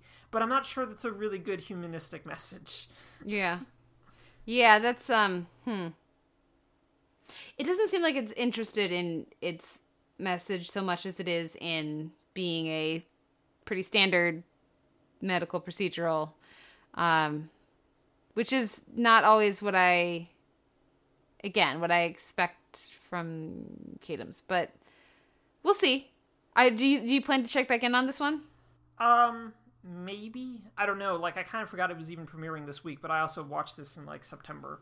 Yeah. Um, so I don't know. I might maybe. I like Dermot Mulroney a lot. So Yeah, yeah, he's good. Yeah, we'll see. Right now, there's just too much TV for me to catch up on to to keep this in rotation. Um, but if, if people like it, let you know if, if it holds up or improves, let us know, and we will. We are willing to. This is certainly one I am willing to check back in on. I am definitely not checking back in on Bull or a lot of the other ones, but this one I could circle back to. Yeah, I think that would be fair. Um, of the of the drama premieres that weren't like action driven, like Designated Survivor, um, this or Lethal Weapon, or like The Exorcist, um, and The Exorcist has kind of found its footing a little bit. Um, that this is something that is sta- is strong enough from a pr- premiere that it can probably grow. Mm-hmm. The question just becomes whether or not it actually wants to. Yeah. Yeah. That's a yeah, that's a good. And we'll have to just wait and hear from people about what happens with it. Um talk about shows that have been that are growing uh with each episode. That's Queen, Queen Sugar as far as I'm concerned. I still loving it. I'm a week behind. I'll be caught up next week. Uh, w- uh what did you think of Wherewithal? So, um, Wherewithal is good, but it's also one of those contrived sort of episodes that um Bottle episode. Right, it's very much a bottle episode in that a tropical storm slash hurricane is approaching, um, and everyone descends upon um, Violet's house to wait out the storm. And by everyone, I mean everyone. Like, the only person who is not there is Hollywood's wife. And she's still there in terms of spirit because Hollywood and Violet have to like deal with the fallout of the um the um the crawfish boil that ended the last the uh, the previous new episode. So, but like when I I'm meaning everyone in terms of like Remy's there, and then um uh, Darla's there too, which Violet is super thrilled about, um, as one might expect. Yeah. Um, so there's a lot of like I don't want to like dig too deeply since you haven't watched the episode, but there's a lot of all right, everyone's been thrown together in the house. Everyone's going to like hash start hashing things out with one another. So Violet and Nova like kind of go at it. Um and then obviously Hollywood and Violet go at it. And then there's just the tension between um Ralph Angel, Blue, and Darla navigating the fact that they're essentially like being with their son together for the first time in God knows how long in a safe space. And what that means for both of them, and but also what that means for Violet, who is still technically Blue's legal guardian, and will continue to be so for the foreseeable future because she's not willing to relinquish that, and understandably so. So there's a lot of things going on in this episode in terms of personal relationships and everything, but again, because of the whole nature of the storm driving everyone to one place, there's a veris- verisimilitude to that, but there's also just the contrivance of this is episode 8 of a 10 episode series. I think it's 10. And we need to like push things forward towards a finale type of situation. And it's not the subtlest of their episodes, but it's still better than most things that I watched this week as well. Um, so I'll be eager to hear your thoughts when you're caught up on the show and what you thought about this episode as well as next week's. Um, but still, it's still good. It's still Queen Sugar. Um, just they needed to get this episode out of the way, basically. Okay. I think it's 13 in the first season, but um okay, well that's that's good then. Yeah, but um, I the, what I will say um about the m- more recent episodes, I uh like how they're handling most things, most storylines. Uh, I feel like they could, they should be much better at Charlie and Charlie's future love interest. Uh, that's a bit uh inelegantly handled so far. Um, the it just feels very obvious those the interactions with those two characters. But i really appreciated that they gave us greater context for darla um, and you know what the situation that led to vi being made the legal guardian. Um, Yeah. i think we needed to know that. And so i'm glad again like this show has done so many times they give us the information we need to know when we need to know it um, and they don't feel like they need to dole out everything all at once. So I'm certainly looking forward to the, catching up with this week's episode and being able to talk with you about it next week. Um, but our next show, one we can talk about, and I know we're going to disagree on this one a little bit, is great performances, Hamilton's America, because I we've talked about it a little bit off air, but I fully acknowledge that this is not a particularly good documentary. But I just love Hamilton so much I don't really care. And I realize that makes me a bad TV critic. So, Noel, why is Hamilton's America not a particularly good episode of Great Performances? Well, one, I will say it does not make you a bad TV critic. Okay. Um, I will say that it just makes you a human being who watches television and has a confluence of influences. Gosh, I'm really sick and tired today when I'm saying confluences of influences. Ugh, See, I gross. enjoy that personally. Oh well, okay. I, I I hated the repetition of that sound together. Um. So anyway, so I mean that's influencing how you're receiving this. I don't have as strong a connection as to Hamilton as I think you do, um, or as strong a passion for the show.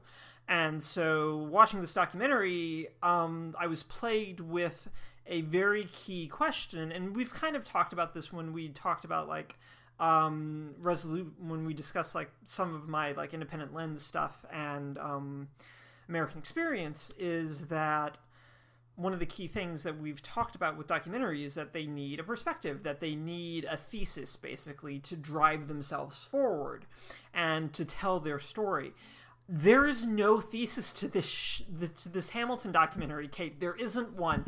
There's just it can't make up its mind if it wants to be about um, Miranda Ma- Manuel Miranda's life, if it wants to be about his life and career, if it wants to be about the staging of the show, which it doesn't want to be because it can't really commit to this idea of what it takes take what it took to mount this program. There's no sense of the rehearsals, the casting process. Um, then they were just like, well, no, we want to talk. We want to go through the show as the show progresses. Talk to each of the actors about their historical character, and that's kind of what we're gonna do. And we're gonna weave it in with stuff footage from years ago when they were still writing the show, but we're not really going to pay any of that off. And then we're going to have Laura and George W. Bush show up for reasons that are still beyond me. And I don't understand what this documentary was trying to say to me about Hamilton other than you should go see Hamilton if you have $600. is what I got from this. And I liked some elements of it like I like I told you off air, like anything involving like Leslie Odom Jr. talking about Burr and them visiting that muse- commerce museum, I thought was really interesting and fascinating. But then I'd get to stuff like Chris Jackson talking about visiting Mount Vernon and visiting like Washington slave quarters and talking about the complexities of George Washington as a historical figure, and then talking about how Hamilton respects those complexities, and then I immediately go, no one calls out George Washington for having slaves in that show, to my knowledge. Nope, they gonna- don't. We're going to really rail on Thomas Jefferson for that, and the the most that we're going to get from that is Washington acknowledging that he is also a Virginian, but we're not actually going to comment on it in any way because we're going to continue to perpetuate this idea of Washington as the father, both uh, of a country, but also as a surrogate father for Hamilton himself. We're not going to complicate that in any way, shape, or form, but we're going to have Chris Jackson say that the show does that, even though it doesn't in any way. And so I'm not in. It just felt like a 90 minute commercial for Hamilton without like a perspective in any way, and that was deeply, deeply frustrating for me as I watched it. Yeah. Well, and as someone who has already purchased her Hamilton tickets and can't get enough of it, the commercial was very effective. Well, it's it's it's effective after the fact. I mean, you you'd already bought your you'd already Oh yeah. your com- No. tickets, and I, I already yeah. I wouldn't have even bought the soundtrack if it hadn't been 99 cents during the Grammys, I think. Um, so it's just one of those things where our relationships to the this central property that's under I'm using air quotes exploration here is um drives our drives our reception because I know that you acknowledge the fact that the show that this documentary basically has three different ideas of what it wants to be but can't settle on any of those. So it decided to be all of those but yet none of them in a satisfactory way because frankly I would have loved to seen a documentary that chronicled LMM's progress through making this show, writing it, getting it produced, going through rehearsals, the whole creative process of making this show, I think would have been really interesting and very fascinating. And there's none of that in this documentary whatsoever. Nope, there really isn't. um, yeah, I, I think the stuff that was the most interesting to me was the stuff with the actors talking about trying to identify with and explore their characters, especially just because that context of here are people of color playing white slave owners. And and what does that mean to them? How do you play that character? Like leslie Odom jr talks a bit about i know that he was leery at first of the role of aaron burr because he's like how is this going to be an interesting character? He's just going to be he's like he's the bad guy. That's not, I'm not he wasn't interested in just playing the bad guy. Um but then he was won over by the complexity that is given the motivation for Burr. Um, and so I think that is the most interesting part of this. I mean, I can also say that because I already knew all the history that they talk about. I think if you don't know anything about Alexander Hamilton, you just kind of know that this show has been like a buzzword, especially on like TV shows and like even back to Limitless. Brian's parents wanting tickets to Hamilton, he's like, I can't do that. Um, so so if you if you'd only kind of heard buzz about the show but don't know anything about it or anything about the historical stuff, I feel feel like this could have been a decent primer on that. But that's not me and that's not you. Um, so yeah, for me, it's just like an opportunity to spend time with the creative people behind Hamilton who I enjoy and I have also enjoyed in their ham for hams and their like other various social media exploits. Um so yeah, I'm just fully aware I'm not being discerning at all. I am not looking at this with a critical lens at all. I watched it at like I was exhausted after a day of touristing in um DC and very skeptically eyeing cherry blossoms. Well, there weren't any blossoms left, but you know what I mean. Um and I was exhausted and I was like, "Oh, there's the Hamilton thing. Ah, I will watch that as I fall asleep. Oh, it's 2 hours. I'm still gonna watch it as I go to sleep.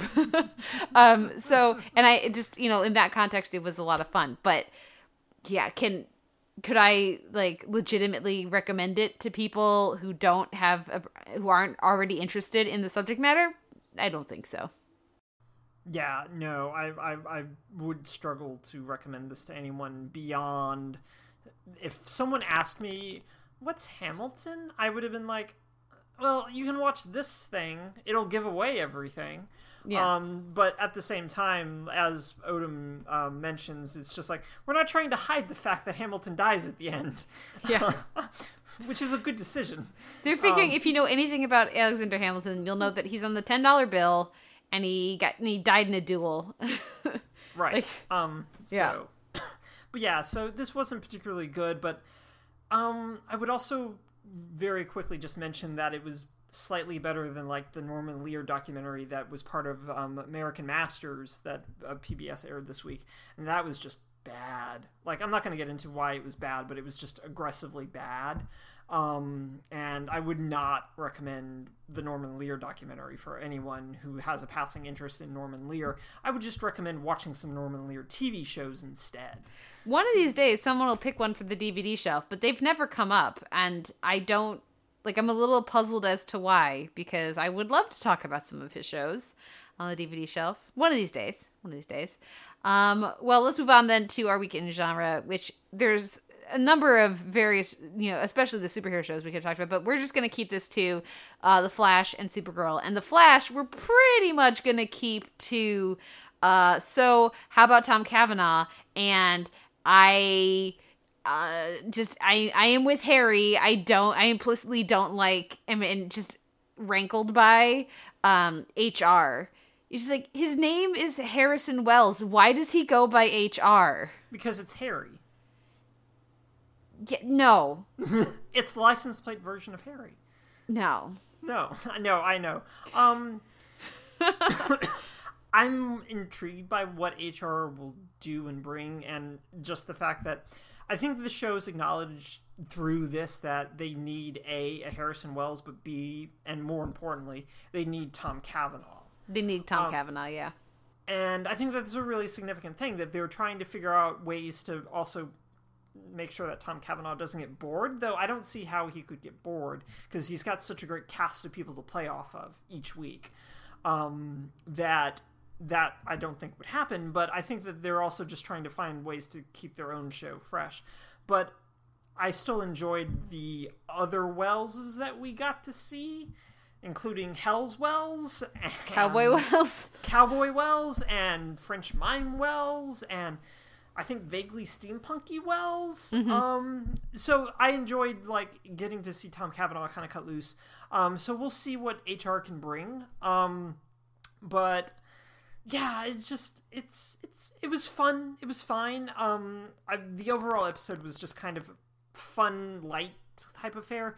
I I was frustrated. It kind of harkened back to like a lot of season one's villains where oh, you guys got a really great two actually really good flash villains and then there's not a whole lot to them and that makes me really disappointed because mirror master is like my favorite flash villain after well this version of captain cold and you guys just didn't do anything with him and it also didn't help that i kept confusing this actor on flash with the guy who wears the suits on how to get away with murder because they looked exactly the same to me and I just kept confusing them. Um, but it was a it was a fine episode, but it's basically just Tom Cavanagh's show. Yeah, and I, and I was seeing um, some people talking on Twitter about how Legends of Tomorrow was out, uh, like overshadowed Flash this week with their like their feudal Japan episode. But I'm sorry, this week it was all about Supergirl for me because Lynda Carter is there as president of uh, I don't remember her name, but as the president, the episode is Welcome to Earth, and we had Wonder, we had Supergirl spinning around like Wonder Woman. We had references to the Invisible Jet. Uh, my little geek heart went pitter pat. Uh, we also had lovely, um, not even like hidden jabs at Trump, who even voted for the other guy. Uh, was It's so on Wonderful. Yeah, I don't care. Girl power. We had them introduce um Maggie What- Sawyer. like yeah, Maggie Sawyer, but the um the the Supergirl equivalent of of Lorne's bar of Caritas from Angel, which I was Oh, like, right. yes, this is I mean, I wish it was Caritas and we just we had some karaoke going, even if, you know, R.I.P. Andy Hallett.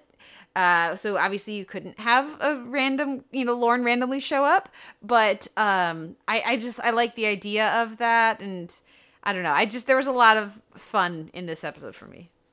No, and fun's fun's a really good word, but it's also really and I mean we're joking about like how unsubtle it was with the politics of it, but I mean in the same way that Jane the Virgin was being bold and celebrated for understating Zoe's decision in a number of ways. That Supergirl being really aggressively on the nose and not at all subtle with the fact that they're just like, no, we're going to do an episode that's pro immigration and pro amnesty. Fuck y'all. And we're going to have our president be in awesome clothes that don't at all resemble pantsuits. Yeah. Um, we're gonna have her be an alien. Um, but um, none of that matters because it's Lynda Carter. So you guys are just gonna lap it up anyway, and Yeah. we are because it's Lynda Carter.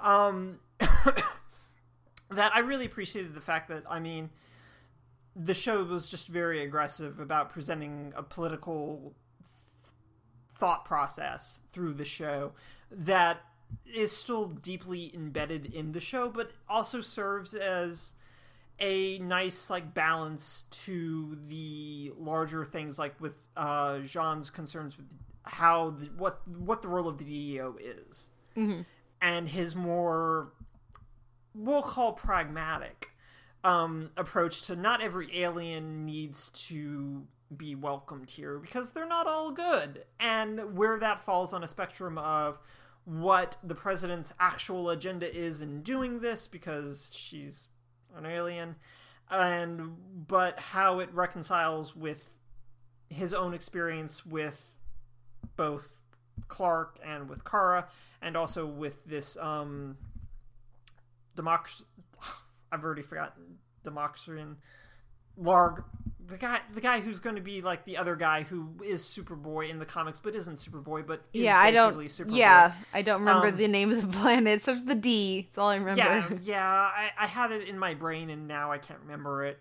But the the new pretty guy for Kara to interact with, um, that it's all just it's all very good, and it even gets to like some of the other stuff with um, Maggie Sawyer, who's a character from the comics, uh, being very open about a being super into aliens and b being into women. And the fact that there we're not going to beat around the bush with this except for the fact that maybe alex is into her.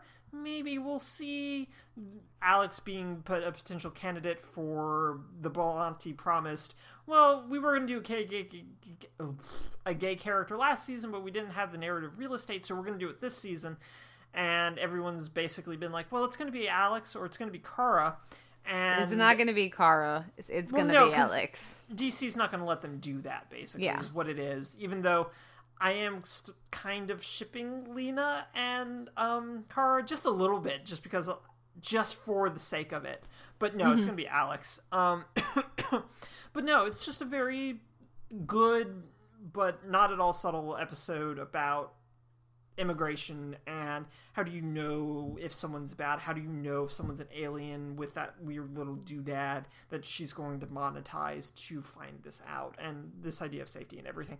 And it's all just it's it's really well executed in a very fun episode that had again a wonder woman twist or a wonder wonder woman twirl and a woman throwing fireballs. And that's kind of all you need from political allegories sometimes. It's just a woman throwing fireballs and supergirl twirling around like she's wonder woman from the 1970s Yeah, sometimes, especially in this current political climate and the kind of conversations that we somehow are finding ourselves having at, you know, presidential debates and with the various campaigns that are going on right now, uh, f both for federal but also local and state governments, sometimes subtlety is overrated.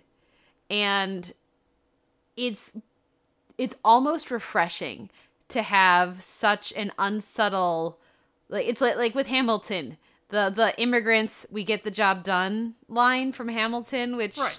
they made sure they included in the Tonys uh the Tony um Tony Awards like performance um I think sometimes we need some just straight up not subtle in case you've forgotten and a bunch of y'all seem to have forgotten. We are a country of immigrants. Uh, are you native american? Are you of uh, you know an, of native people descent? I, i'm american indian. I'm gonna get i please send angry letters. I use the wrong terminology i'm sure. Let me know so i can not screw that up in the future. But if you're not then shut your face because you're descended from immigrants. So immigration and immigrants built this country and we're going to make the very strong argument for that.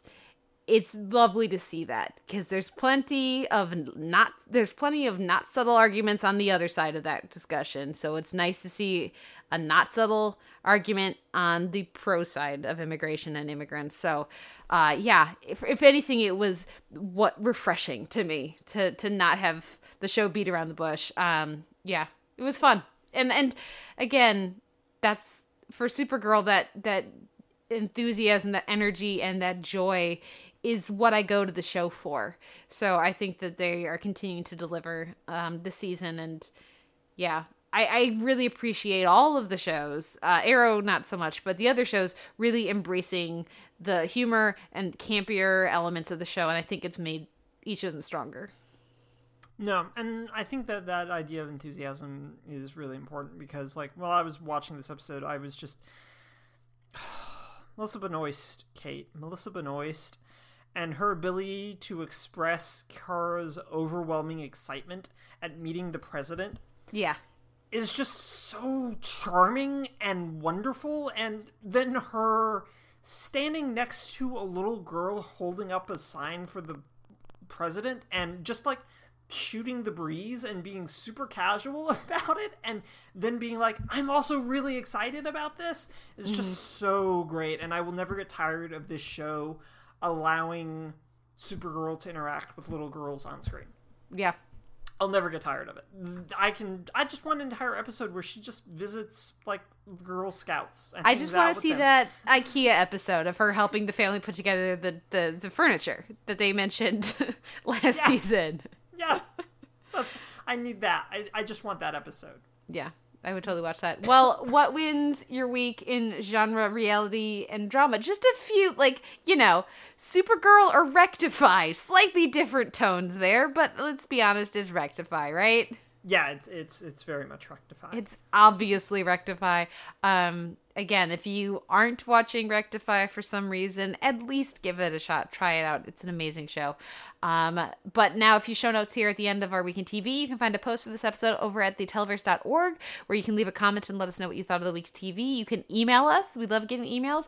Uh, theteleverse at gmail.com. You can also like us on, uh, like our page on Facebook, start a conversation there, or reach out and leave a rating or review in iTunes. We have an M4A chaptered feed, an MP3 unchaptered feed. And of course, we're also up in Stitcher where you can rate and review us as well. And then we're both on Twitter. I am at the Televerse, and Noel, you are?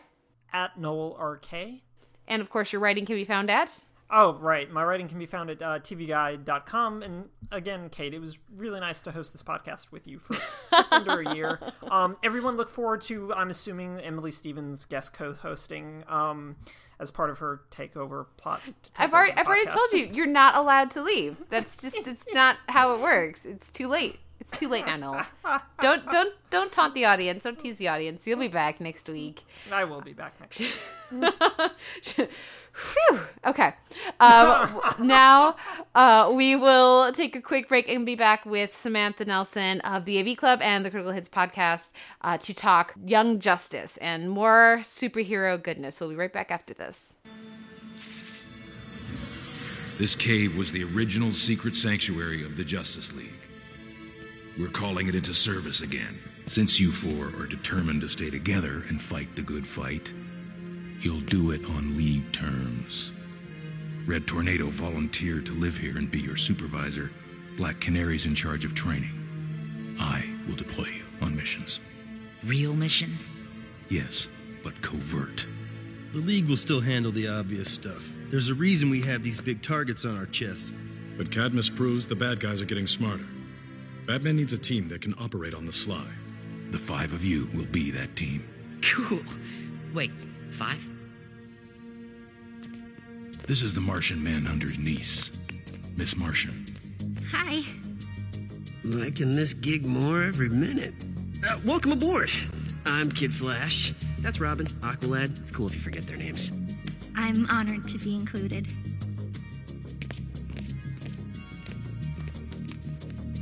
Hey, Superboy. Come meet Miss M. Can the light afford to leave Guardian in charge without the genomes? We have subtler means of control. What concerns me is the children. We now know the League is willing to employ young heroes to do their dirty work. That's a dark twist. Yes, but one that can be played to our advantage. Even the temporary loss of the weapon may prove useful. Eventually, everyone sees the light.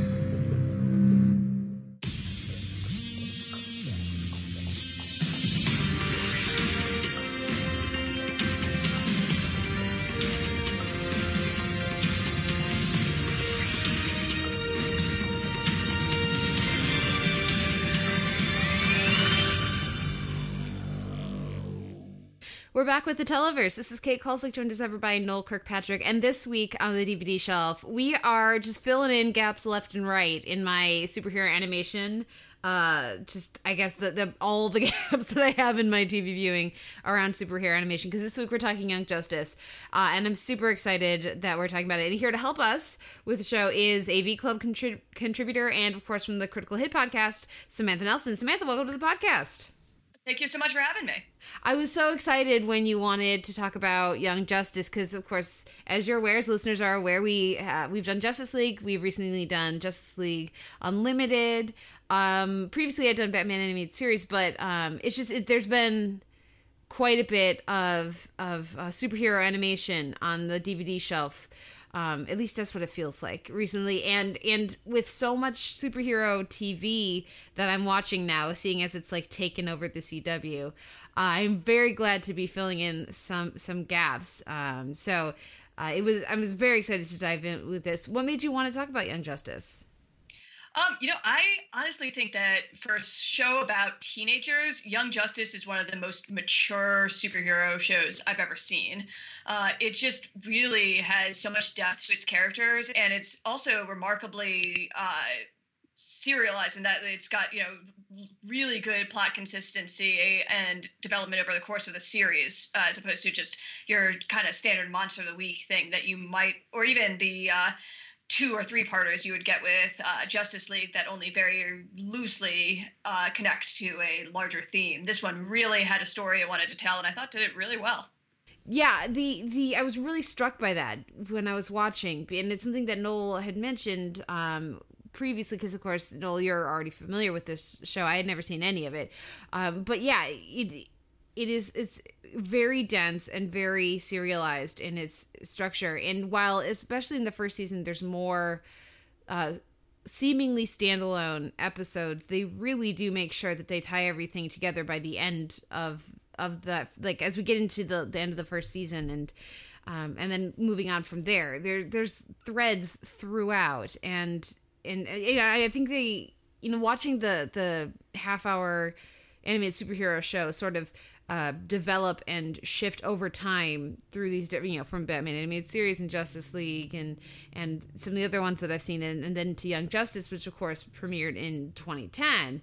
Um, it's it's really interesting to watch that and see how that affects the storytelling structure and really mimics just the overall trend in much more serialized entertainment. Yeah, absolutely. And it's it's funny because as you said, even the ones that seem like they could be really easy standalone episodes, that just don't do that. Like the um oh, I'm now blanking on the name of the episode, but the one where it's all a dream caused by Martian Manhunter and uh, uh, Miss Martian having this like weird training exercise where the entire Justice League dies. Um, that seems like it could just be like a really classic uh, standalone episode and like maybe just have a hint about how powerful Miss Martian is. And then they devote the entire next episode, well, with some exceptions, but primarily to therapy about how traumatic the previous episode was, which I just found to be awesome and really indicative of the series. Yeah, is that uh, Noel one of the elements of the series that that really stands out to you, or what? What uh, you know, what was your relationship with Young Justice uh, before sitting back to to rewatch it for this? Right. Um, I think the best way to describe my relationship to Young Justice is through someone else. Um, I was reviewing Young Justice pretty consistently throughout its entire run, and when I was doing it over at TV.com during season two, a commenter basically said, "Reading your reviews and reading Oliver Sava's reviews over at TV Club is like black and white." um, mainly because I was not a big fan of the show, of what the show was doing, especially in season two. Um, um, and so I was much more frustrated with it than Oliver was in his reviews. And so I oh, kind of struggled with the show in a number of ways, just from it took, for me, it took a while for the show to really kind of find its footing. Basically, like I think I started really liking the show around episode 12 of season 1 which is when Artemis and Robin have to basically fight off the two red robots that have invaded the cave and from that point on for me the show became much more character driven and more interesting and then season 2 I just got deeply frustrated by how the character stuff seemed to kind of fall by the wayside to just keep doing character stuff that drove the larger light narrative forward, which I just never found very compelling.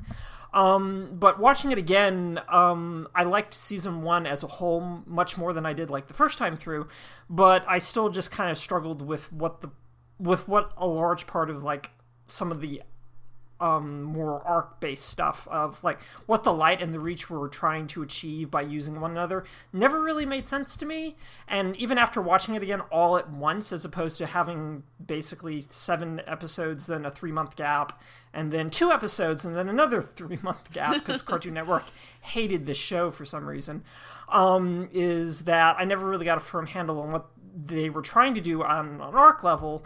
And I just I still kind of struggled with it, but I liked it more the second time around for season two. But still, just I always wanted episodes that were very much devoted to the whole psychological character toll of having to be undercover for five years.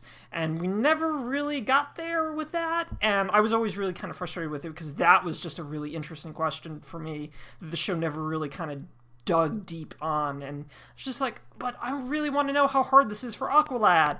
And it's just like, nah, Kaldur's fine. He feels bad, but he's fine. And I feel like that's stuff that would have gotten answered in season three based on the fact that Wally died, um, or appeared to die, or got disintegrated into the Speed Force, or whatever happened to Wally. Um, so, yeah, I, I have just, I think, a very complicated kind of relationship with the show that got better after a rewatch, which uh, we kind of d- discussed on Twitter a little bit, is that this is a show that rewards either watching it all at once or watching it again so that you can see, as Samantha said, how the show structures itself to start paying off threads that you think are kind of standalone, but in fact keep recurring and keep coming back in really productive ways. That's interesting, because um, for for me coming into it, granted I didn't have that conflict of the the constant gaps uh, with no warning. Um, so I was actually, and maybe I just came in with with lowered expectations, but I was. Uh, I was surprised. I was pleasantly surprised by how much uh, there really was, especially in that first season, looking into these characters. I, initially, I had a, somewhat uh, like, like, lukewarm response because it felt too much like they were trying to one for one the entire Justice League with the show, with the with who was on the team and everything. But I appreciated when they started branching out and adding more characters, when they started adding more female coded characters, particularly, and they stopped defining all of the men or boys, whatever, on the team by talking about Miss Martian being hot. Uh, appreciated when that started like going away.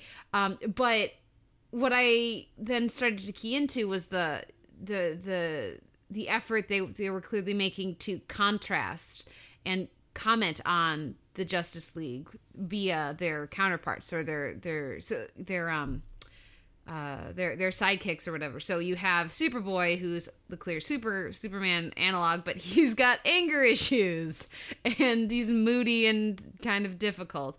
And then you have um, you have Robin, who is the Batman, you know, sidekick, but he's just kind of like impetuous and grumpy in a way that and that that Batman tends not to be and I don't know. I was I started to really. But then um, he be but then he becomes a dick like Batman by keeping secrets he, from. He does. He does. But yeah, but, I, I, mean, what one of the things I love the most um, on the show actually is the relationship between Connor and Superman, and kind of how bad it makes Superman look. That he's like, yeah, I didn't want a kid, I didn't want a clone kid, I didn't want whatever this is. Leave me alone. um, and like how that's just this incredible source of angst for for uh, for Connor, and then especially when Lex Luthor comes in, is like, actually, you have two dads, and I'm your other dad, and I'm going to be the cool dad that gives you Kryptonian steroids to make you more powerful. Uh, that just produces this whole crazy dynamic that's just a view of Superman that I've never really seen before.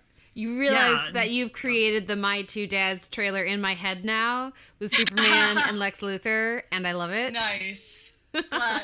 Happy to.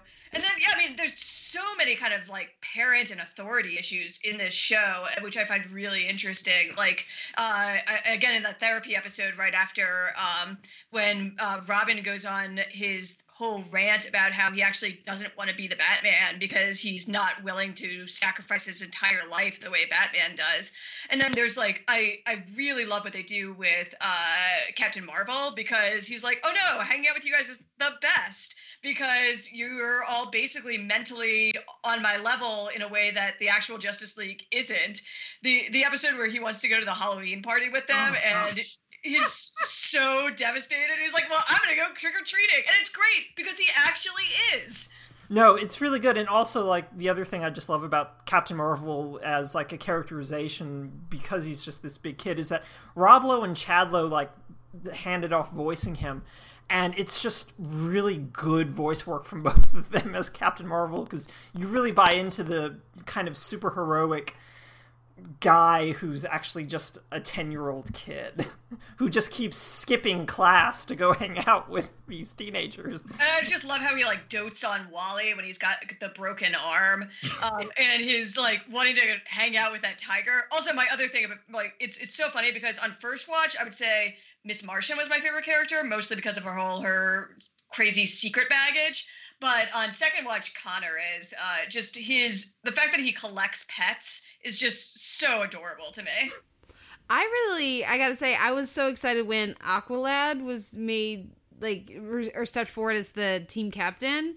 or emerged, I should say, as as the team captain because you just you're so used to being around i mean i'm not a comics person. I, I cannot claim any sort of cred in that realm but being around superhero tv and and movies and see, having seen more much more justice league and everything aquaman just still like he remains a joke you know Sure. pretty much. And so i really appreciated that they they went out of their way to make aqualad awesome and and uh so, so i actually ended up really enjoying him so much more than i expected uh and also just to see a slightly different dynamic on the team than what you kind of expect based on the the Batman Superman dominance of you know and, and maybe Martian Manhunter of of Sure. Justice League. You know, every now and again like they're all awesome, don't get me wrong. You know, we all know in the televerse how much I love Wonder Woman and her role in, Hawkgirl too and, and Justice League. But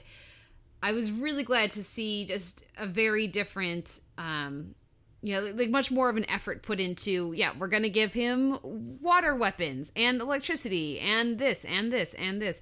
seemed like a, a real active effort to differentiate uh, or to, to, ver- to like really make him a very important and uh, helpful member of the team. Yeah, I know. I absolutely agree. I, think the uh, the fact that Robin assumes that he's going to be the leader, and then everyone realizes, no, you're you're terrible at this. Like you, and even when uh, when then Aqualad feels like he's you know made a mistake, or like when the team can't trust him because he was withholding information, he's like, oh, uh, I could turn it over to Robin, but that sounds like a terrible idea. I guess I still have to be leader. No, I love um, Kaldur um, a lot, and uh, like he's an original ca- creation for the show. Um, in that they wanted someone different than like Garth, who's typically Aqualad, who we meet later on. Um, and, And, just because Garth, I can't not go to Wayne's World with the name Garth, so I'm very glad. right and so but I, the other thing when we're like talking parallels is like he has to assume like this mantle of command and everything and in a way that kind of mirrors like some of Aqu- aquaman's own like anxieties about being the ruler of atlantis and that sort of thing that is is more from the comics that doesn't get expressed here but it's one of those nice like connections like you one-to-one type of things that you were talking about but this one isn't like explicitly expressed within the confines of the show, but it's more something that if you're kind of passingly familiar with Aquaman beyond his representation like the Super Friends franchise, um, you know that there's this kind of weight of being the ruler of Atlantis that kind of follows him and he carries with him and that kind of comes through with what Kaldur deals with throughout the run of the show and the sacrifices he has to make like with Tula and everything to continue to lead the team and do this part of his life. And I think that's I think that's a really good representation, but it's also just really important that they made this very leadership based, very complex young black teenager to basically lead this team. And that was really significant because prior to like Static Shock, um yeah, he was it was basically just him and Static Shock and black superheroes and animation until like John Stewart also on Justice League. It was it's basically just still the three of them. And I think that was just really great that this show did that and made a conscious effort to make sure that Kaldur was basically like the leader of the team. And I thought that was great.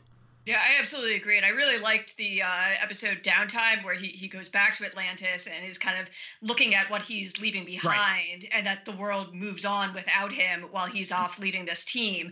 And it's just a really also interesting thing because, for the most part, I mean, Miss Martian and Connor are aside because they don't have real lives effectively. but like, uh, but like, you know, your most, your most of your teenage, your teenage or adult superhero stories are about like keeping this secret and it's like well no everyone at atlantis knows who i am and what i do but the world still moves on without me while i'm doing superhero stuff Yeah. Yeah. Well, and th- that uh that that discussion that comes up every now and again of the other and of um you know being alone. I mean it's it's such a th- thread through anything that has Superman or Martian Manhunter um or you know even in live action right now in Supergirl they've been playing with that thread a lot. So it's it's nice to see that, you know, not just be something that is dealt with again by Superboy or by Mar- uh, Miss Martian. So that, again, having more more outsiders rather than just the one, which a lot of superhero teams tend to have. It's, it's nice that you get you get more of that here. Um, and uh, speaking of, I'm curious what you guys think of this was with Superboy because we there's a lot of clones on this show. How do you feel about because we got Superboy, but there's also uh, Speedy, uh, mm-hmm. Roy, and and then there's another Superboy, and there's there's a lot of clones happening.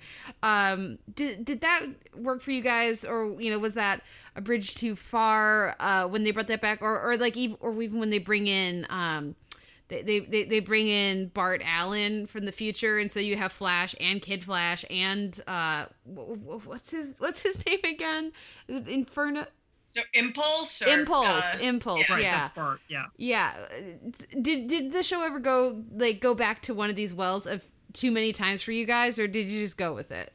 I mean, I still like the Flash, and they basically just do that all the time. So um, I don't know. I kind of liked the multiple clones because it meant that they were calling back. They, I, I think the Cadmus plot was cool. Uh, I think that the kind of uh, things they seeded there, such as uh, Connor being kind of telepathically receptive, which which makes a, a special element to his relationship with uh, Miss Martian, pretty interesting. So I, I, didn't really have any problem with the uh, Arsenal Speedy fake Speedy thing. No, um, as someone who um, suffered through reading the Clone Saga and the Spider-Man comic books as it was happening, um, there's no such thing as um, too many clones at this point until you've hit Clone Saga levels. So no, I was okay with it, and I liked how it like fed into this idea of like the light, but particularly Luthor wanting his own like meta-human army, basically, and how they were trying to figure out a way to do that. So I never really had an issue with that. I kind of got tired of all the flashes, um, if only because every time the, all the flashes showed up, all the problems were solved by running in a circle really fast, which is how the Flash solves all of his problems anyway. But they do it twice in season two with um, Me- Nugatron or Megatron or whatever the nuclear guy is that, and then they do it again with the um, Reach's like EMP weird device planet shatter in the series finale. It's just like, but you guys just did this like eight episodes ago. I know. yeah, that's why my my favorite Flash episode of the show is definitely Cold Hearted because I just yeah. really like his uh while he's just indignant about being given what he thinks is like the unimportant mission, and where it's like, no, this mission is all that matters, and him being forced to realize that. Yeah, that no, that episode is actually really good. Plus, we get Vandal Savage like as a force within that. Episode. Yeah, getting into like a fist fight, which is awesome. Yeah. Can we talk about Vandal Savage a bit and how watching uh, watching, you know, the Justice League, Justice League uh, Unlimited, but especially watching Young Justice here just makes me really even more scoff at the horrendous wasting of, of that character in season one of Legends of Tomorrow. Oh gosh, it's right? So tragic. It's so tragic. And the, but the thing is that this show makes um I mean sometimes they don't they can't stick the landing. Like I'm sorry, but you will never make the brain cool. Uh, no, but, but but the show manages to make Sportsmaster cool and scary, which is amazing because that character is lame. Um, and so yeah, and they do a great job with their their big bads with uh, with Vandal Savage and with Luthor. Yeah, I, I'd agree with that. And just like I was actually talking about this with um someone I may no, I actually tweeted about it. It was just like while I was rewatching Young Justice, I just went. It's still really odd to me that Arrow has not done Sportsmaster in some way because he feels like the perfect kind of villain for the show right now. But then I realize he just kind of feels like, as Young Justice kind of alludes to, he feels very much like a Deathstroke clone. and it's just like that's probably why they haven't done it. But at the same time, it's just like he's in my mind, he's still kind of like the perfect type of villain for Arrow, even if now you get the Casey Jones comparison, which Arrow actually made a joke of like a couple weeks ago with uh, Wild Dog. But still, I mean, he just feels like kind of the perfect character. But he is, in fact, quite scary here. He's actually much scarier than Deathstroke is, in no small part because they do the ponytail Deathstroke, which is never the best Deathstroke for me. I don't like Slade Wilson with a ponytail, as badass as a white ponytail looks. It's just never worked with me for the mask and the aesthetic and everything. But no, Deathstroke, the entire Artemis family for me was actually like my favorite storyline in the show, in part because Artemis is like after Kaldur like my favorite character on the show. So I was always really invested in like the ins and outs of her relationship and with her family, with Cheshire especially, like that that was just a really well written but b really well acted by both of the voice actors. Like they both really tapped into something really special and really particular with that. And that that storyline more than anything else the show did really hooked me. Well, one thing that I just loved about the show is something that uh, they got around something that frustrates me endlessly in so many shows, which is many characters uh, at some point are blackmailed, and they say, you know what? I'm just going to go tell my friends and we're going to deal with this together. And I just, there's so many shows where I'm like, I wish, you know, I, I, felt that way in season two of The Flash. And like eventually we got there. But it's just like, I wish you would just get out from under this and like let everyone discuss this and then we could move forward because all this concealed information is not doing anyone any favors. Yeah. Well, and there were, there are a few different things like that. Um, for, for me, the one that I wish the, the show had done uh, well, I guess they did it really well, just not maybe as much. I liked in the when we got the time we got to the series finale, and they're like, "No more faking deaths, please," because it happens so much on the show. We're like, "Aha!" But I'm not really dead. I just wanted to play this hologram to distract you while I did nothing. Like, there's so many death fakings. Um, uh, like, and I didn't watch. I wasn't able to watch all of these. I watched a, number, a lot of a lot of these episodes, but I can think of at least three or four faked deaths on this show. That's a lot. yeah, it's part and part. It's like part, just part of like comic books of faking the death. It just gets sped up in a very deeply serialized story where it's like week to week as opposed to month to month, where you kind of forget someone died a year ago, yep. but it's only been like two weeks in the story world of the comic book, mm-hmm. um, or a gazillion years depending on how loose they're playing with continuity. Um, but yeah, it it happens too much too quickly within this, which is why like I made that joke about the fact that while he's probably not dead. If season 3 had happened he probably just got sucked into the speed force and that they just went in and found him. That's like bart just so consumed with guilt like tapped into the speed force and found him and saved him. And they brought him back because as we all know from justice league um, and justice league unlimited and even like the flash is the single most important person in the dc universe. And so you can't not let a member of team flash die like that without the entire universe crumbling. Yep He's always the glue. He's always the glue. Well, do you guys have any other uh, favorite characters or episodes or, or, arcs you wanted to mention? I mean, I, I, it's to the show's tremendous credit that I was digging the light as long as I was because they are the uh, Guild of Calamitous Intent from oh, Venture yeah. Brothers. It's fantastic. It's they even so got look like that. It's so bad. Um, although I really liked the um, the Injustice League with their Legion of Doom headquarters. Yeah, um, that, and that particularly Brent Spiner's uh, Joker, who was, seemed to be having a really good time with that. Um, but but uh, one character that I really loved that I thought was done super well on the show was uh, Doctor Fate, um, because it's just a kind of different portrayal that I've seen of him, where it's just like he's this uh not a guy but just like this helmet that possesses whoever is wearing it at the time. And just i think they again use it in serialized fashion very well where uh the heroes kind of get to use that helmet as a get out of jail free card twice. And then they try it a third time and it's like no now there are consequences. When they used it the second time i just kind of sighed and just went how many times are you guys going to use this as a power up and then the third episode happens and it's just like no more times. And i just went oh good. Love uh, when Fate is uh, sitting at the Justice League table, and it's like, why is he even here? It's like, oh, Zatara wanted me to be here so that you guys can monitor me because he doesn't trust me. It's like, great. That's that's wonderful. well, the other thing about the Justice League table is Wonder Woman being like, we could probably use more women on the team. And it's just, just like, yes, you could, and it's it's very very funny. Um, I think the only other character I kind of want to mention, um, and this is just like a very one note character, but basically was sort of like the saving grace for me in a lot of season two places, is the Reach's female scientist I love to death. Um, because she keeps yelling and being angry at the the uh, ambassador um, alien and just keeps snarkily telling him, I told you so. I wanted to do this, but you wanted to do this, and now we're in trouble.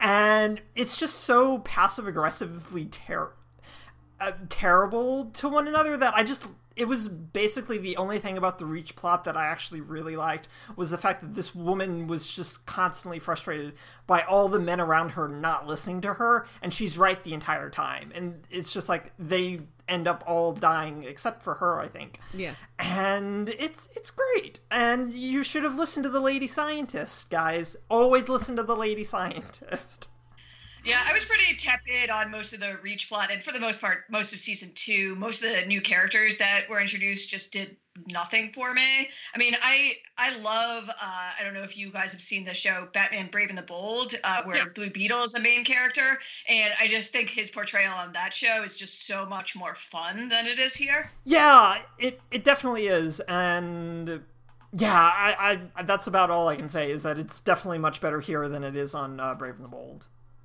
Yeah, I appreciated the impulse to include um some some more kids because especially with the time the five year time jump they got away from it being young justice. Um so they when they when they put back uh throw back in the uh the cadmus like teens or whatever i appreciated that impulse and them wanting the, them to be a group of diverse teens so not just a bunch of white kids. It's, i appreciate that. I i don't think i needed the the attempts at slang and accent work given those were kind of painful uh, for, for for me. Did not feel organic at all. Um, but i could appreciate what they were going for there.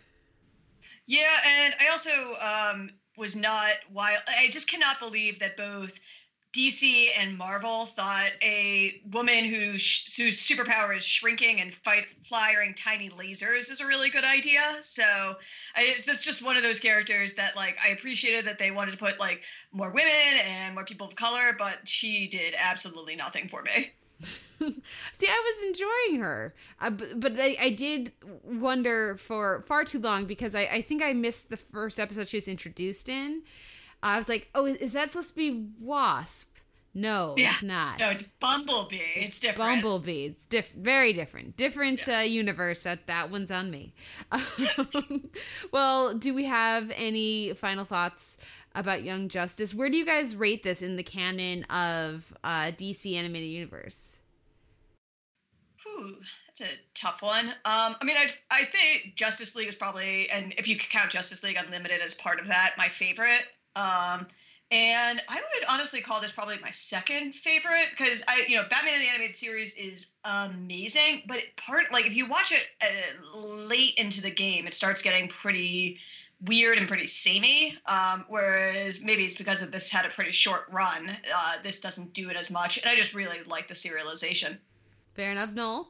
Yeah, um, it's definitely like below um, Batman and uh, Justice League, uh, particularly Justice League Unlimited for me. Um, but I think in the long term, like it ends up being fairly high on the list. I'd have to think more about it. Um, I'm not sure if I'd like put it like above Batman Beyond, which I really like. But Oh it- yeah, now that's a really good point about Batman Beyond. And now I'm also thinking about Green Lantern, the animated series. So I don't know. Which I'd have is- to- which is actually remarkably solid considering that I don't like Green Lantern at all, but I actually kind of like that show. Um, but it's it's pretty good. I think like the biggest like direct comparison you can make between Young Justice is to Teen Titans, which is I think very very good, but it's also just funny because the Teen Titans comic book is much more tonally in line with what Young Justice is, and Young Justice as a comic book was much more aligned with what Teen Titans the show was. Um, so they just ended up flipping tones, which is weird. But I think I liked Young, ended up liking Young Justice more than I would have liked. Uh, than I liked Teen Titans, which I actually ended up like rewatching most of like a couple of years ago. Um, so I think I would put it above Teen Titans, but maybe just by like a couple of like notches. Yeah. Well, I ended up having a lot of fun with Young Justice. And I mean, I anticipated that I'd have fun because, you know, going back and, and diving in more with the animated universe, DC animated universe has been, um, has been fun and, and, been a pleasant surprise for me but when especially the for me just the first few episodes started a little rocky with a lot of like we're we're not just sidekicks, guys. They won't take us seriously. Uh, there's just a lot of that, which makes sense. I'm like watching it, being irritated, then but then reminding myself, Kate. But that is that is uh, that is very honest to how a lot of teenagers feel a lot of the time. Don't forget they have chemical warfare going on inside of their bodies. Um, so so it, for a show that starts out with so much of that, um, I think it really grew, um, and, and it certainly grew on me. And I came to have a lot of fun with the show, so I'm very glad to have watched it. And I definitely know I would not have made time, Samantha, if you hadn't wanted to talk about it. So thank you so much for coming on and talking Young Justice with us. Thanks so much. It was a uh, pleasure rewatching and uh, getting to talk so much about it. Yeah, where can our listeners find you and your work online?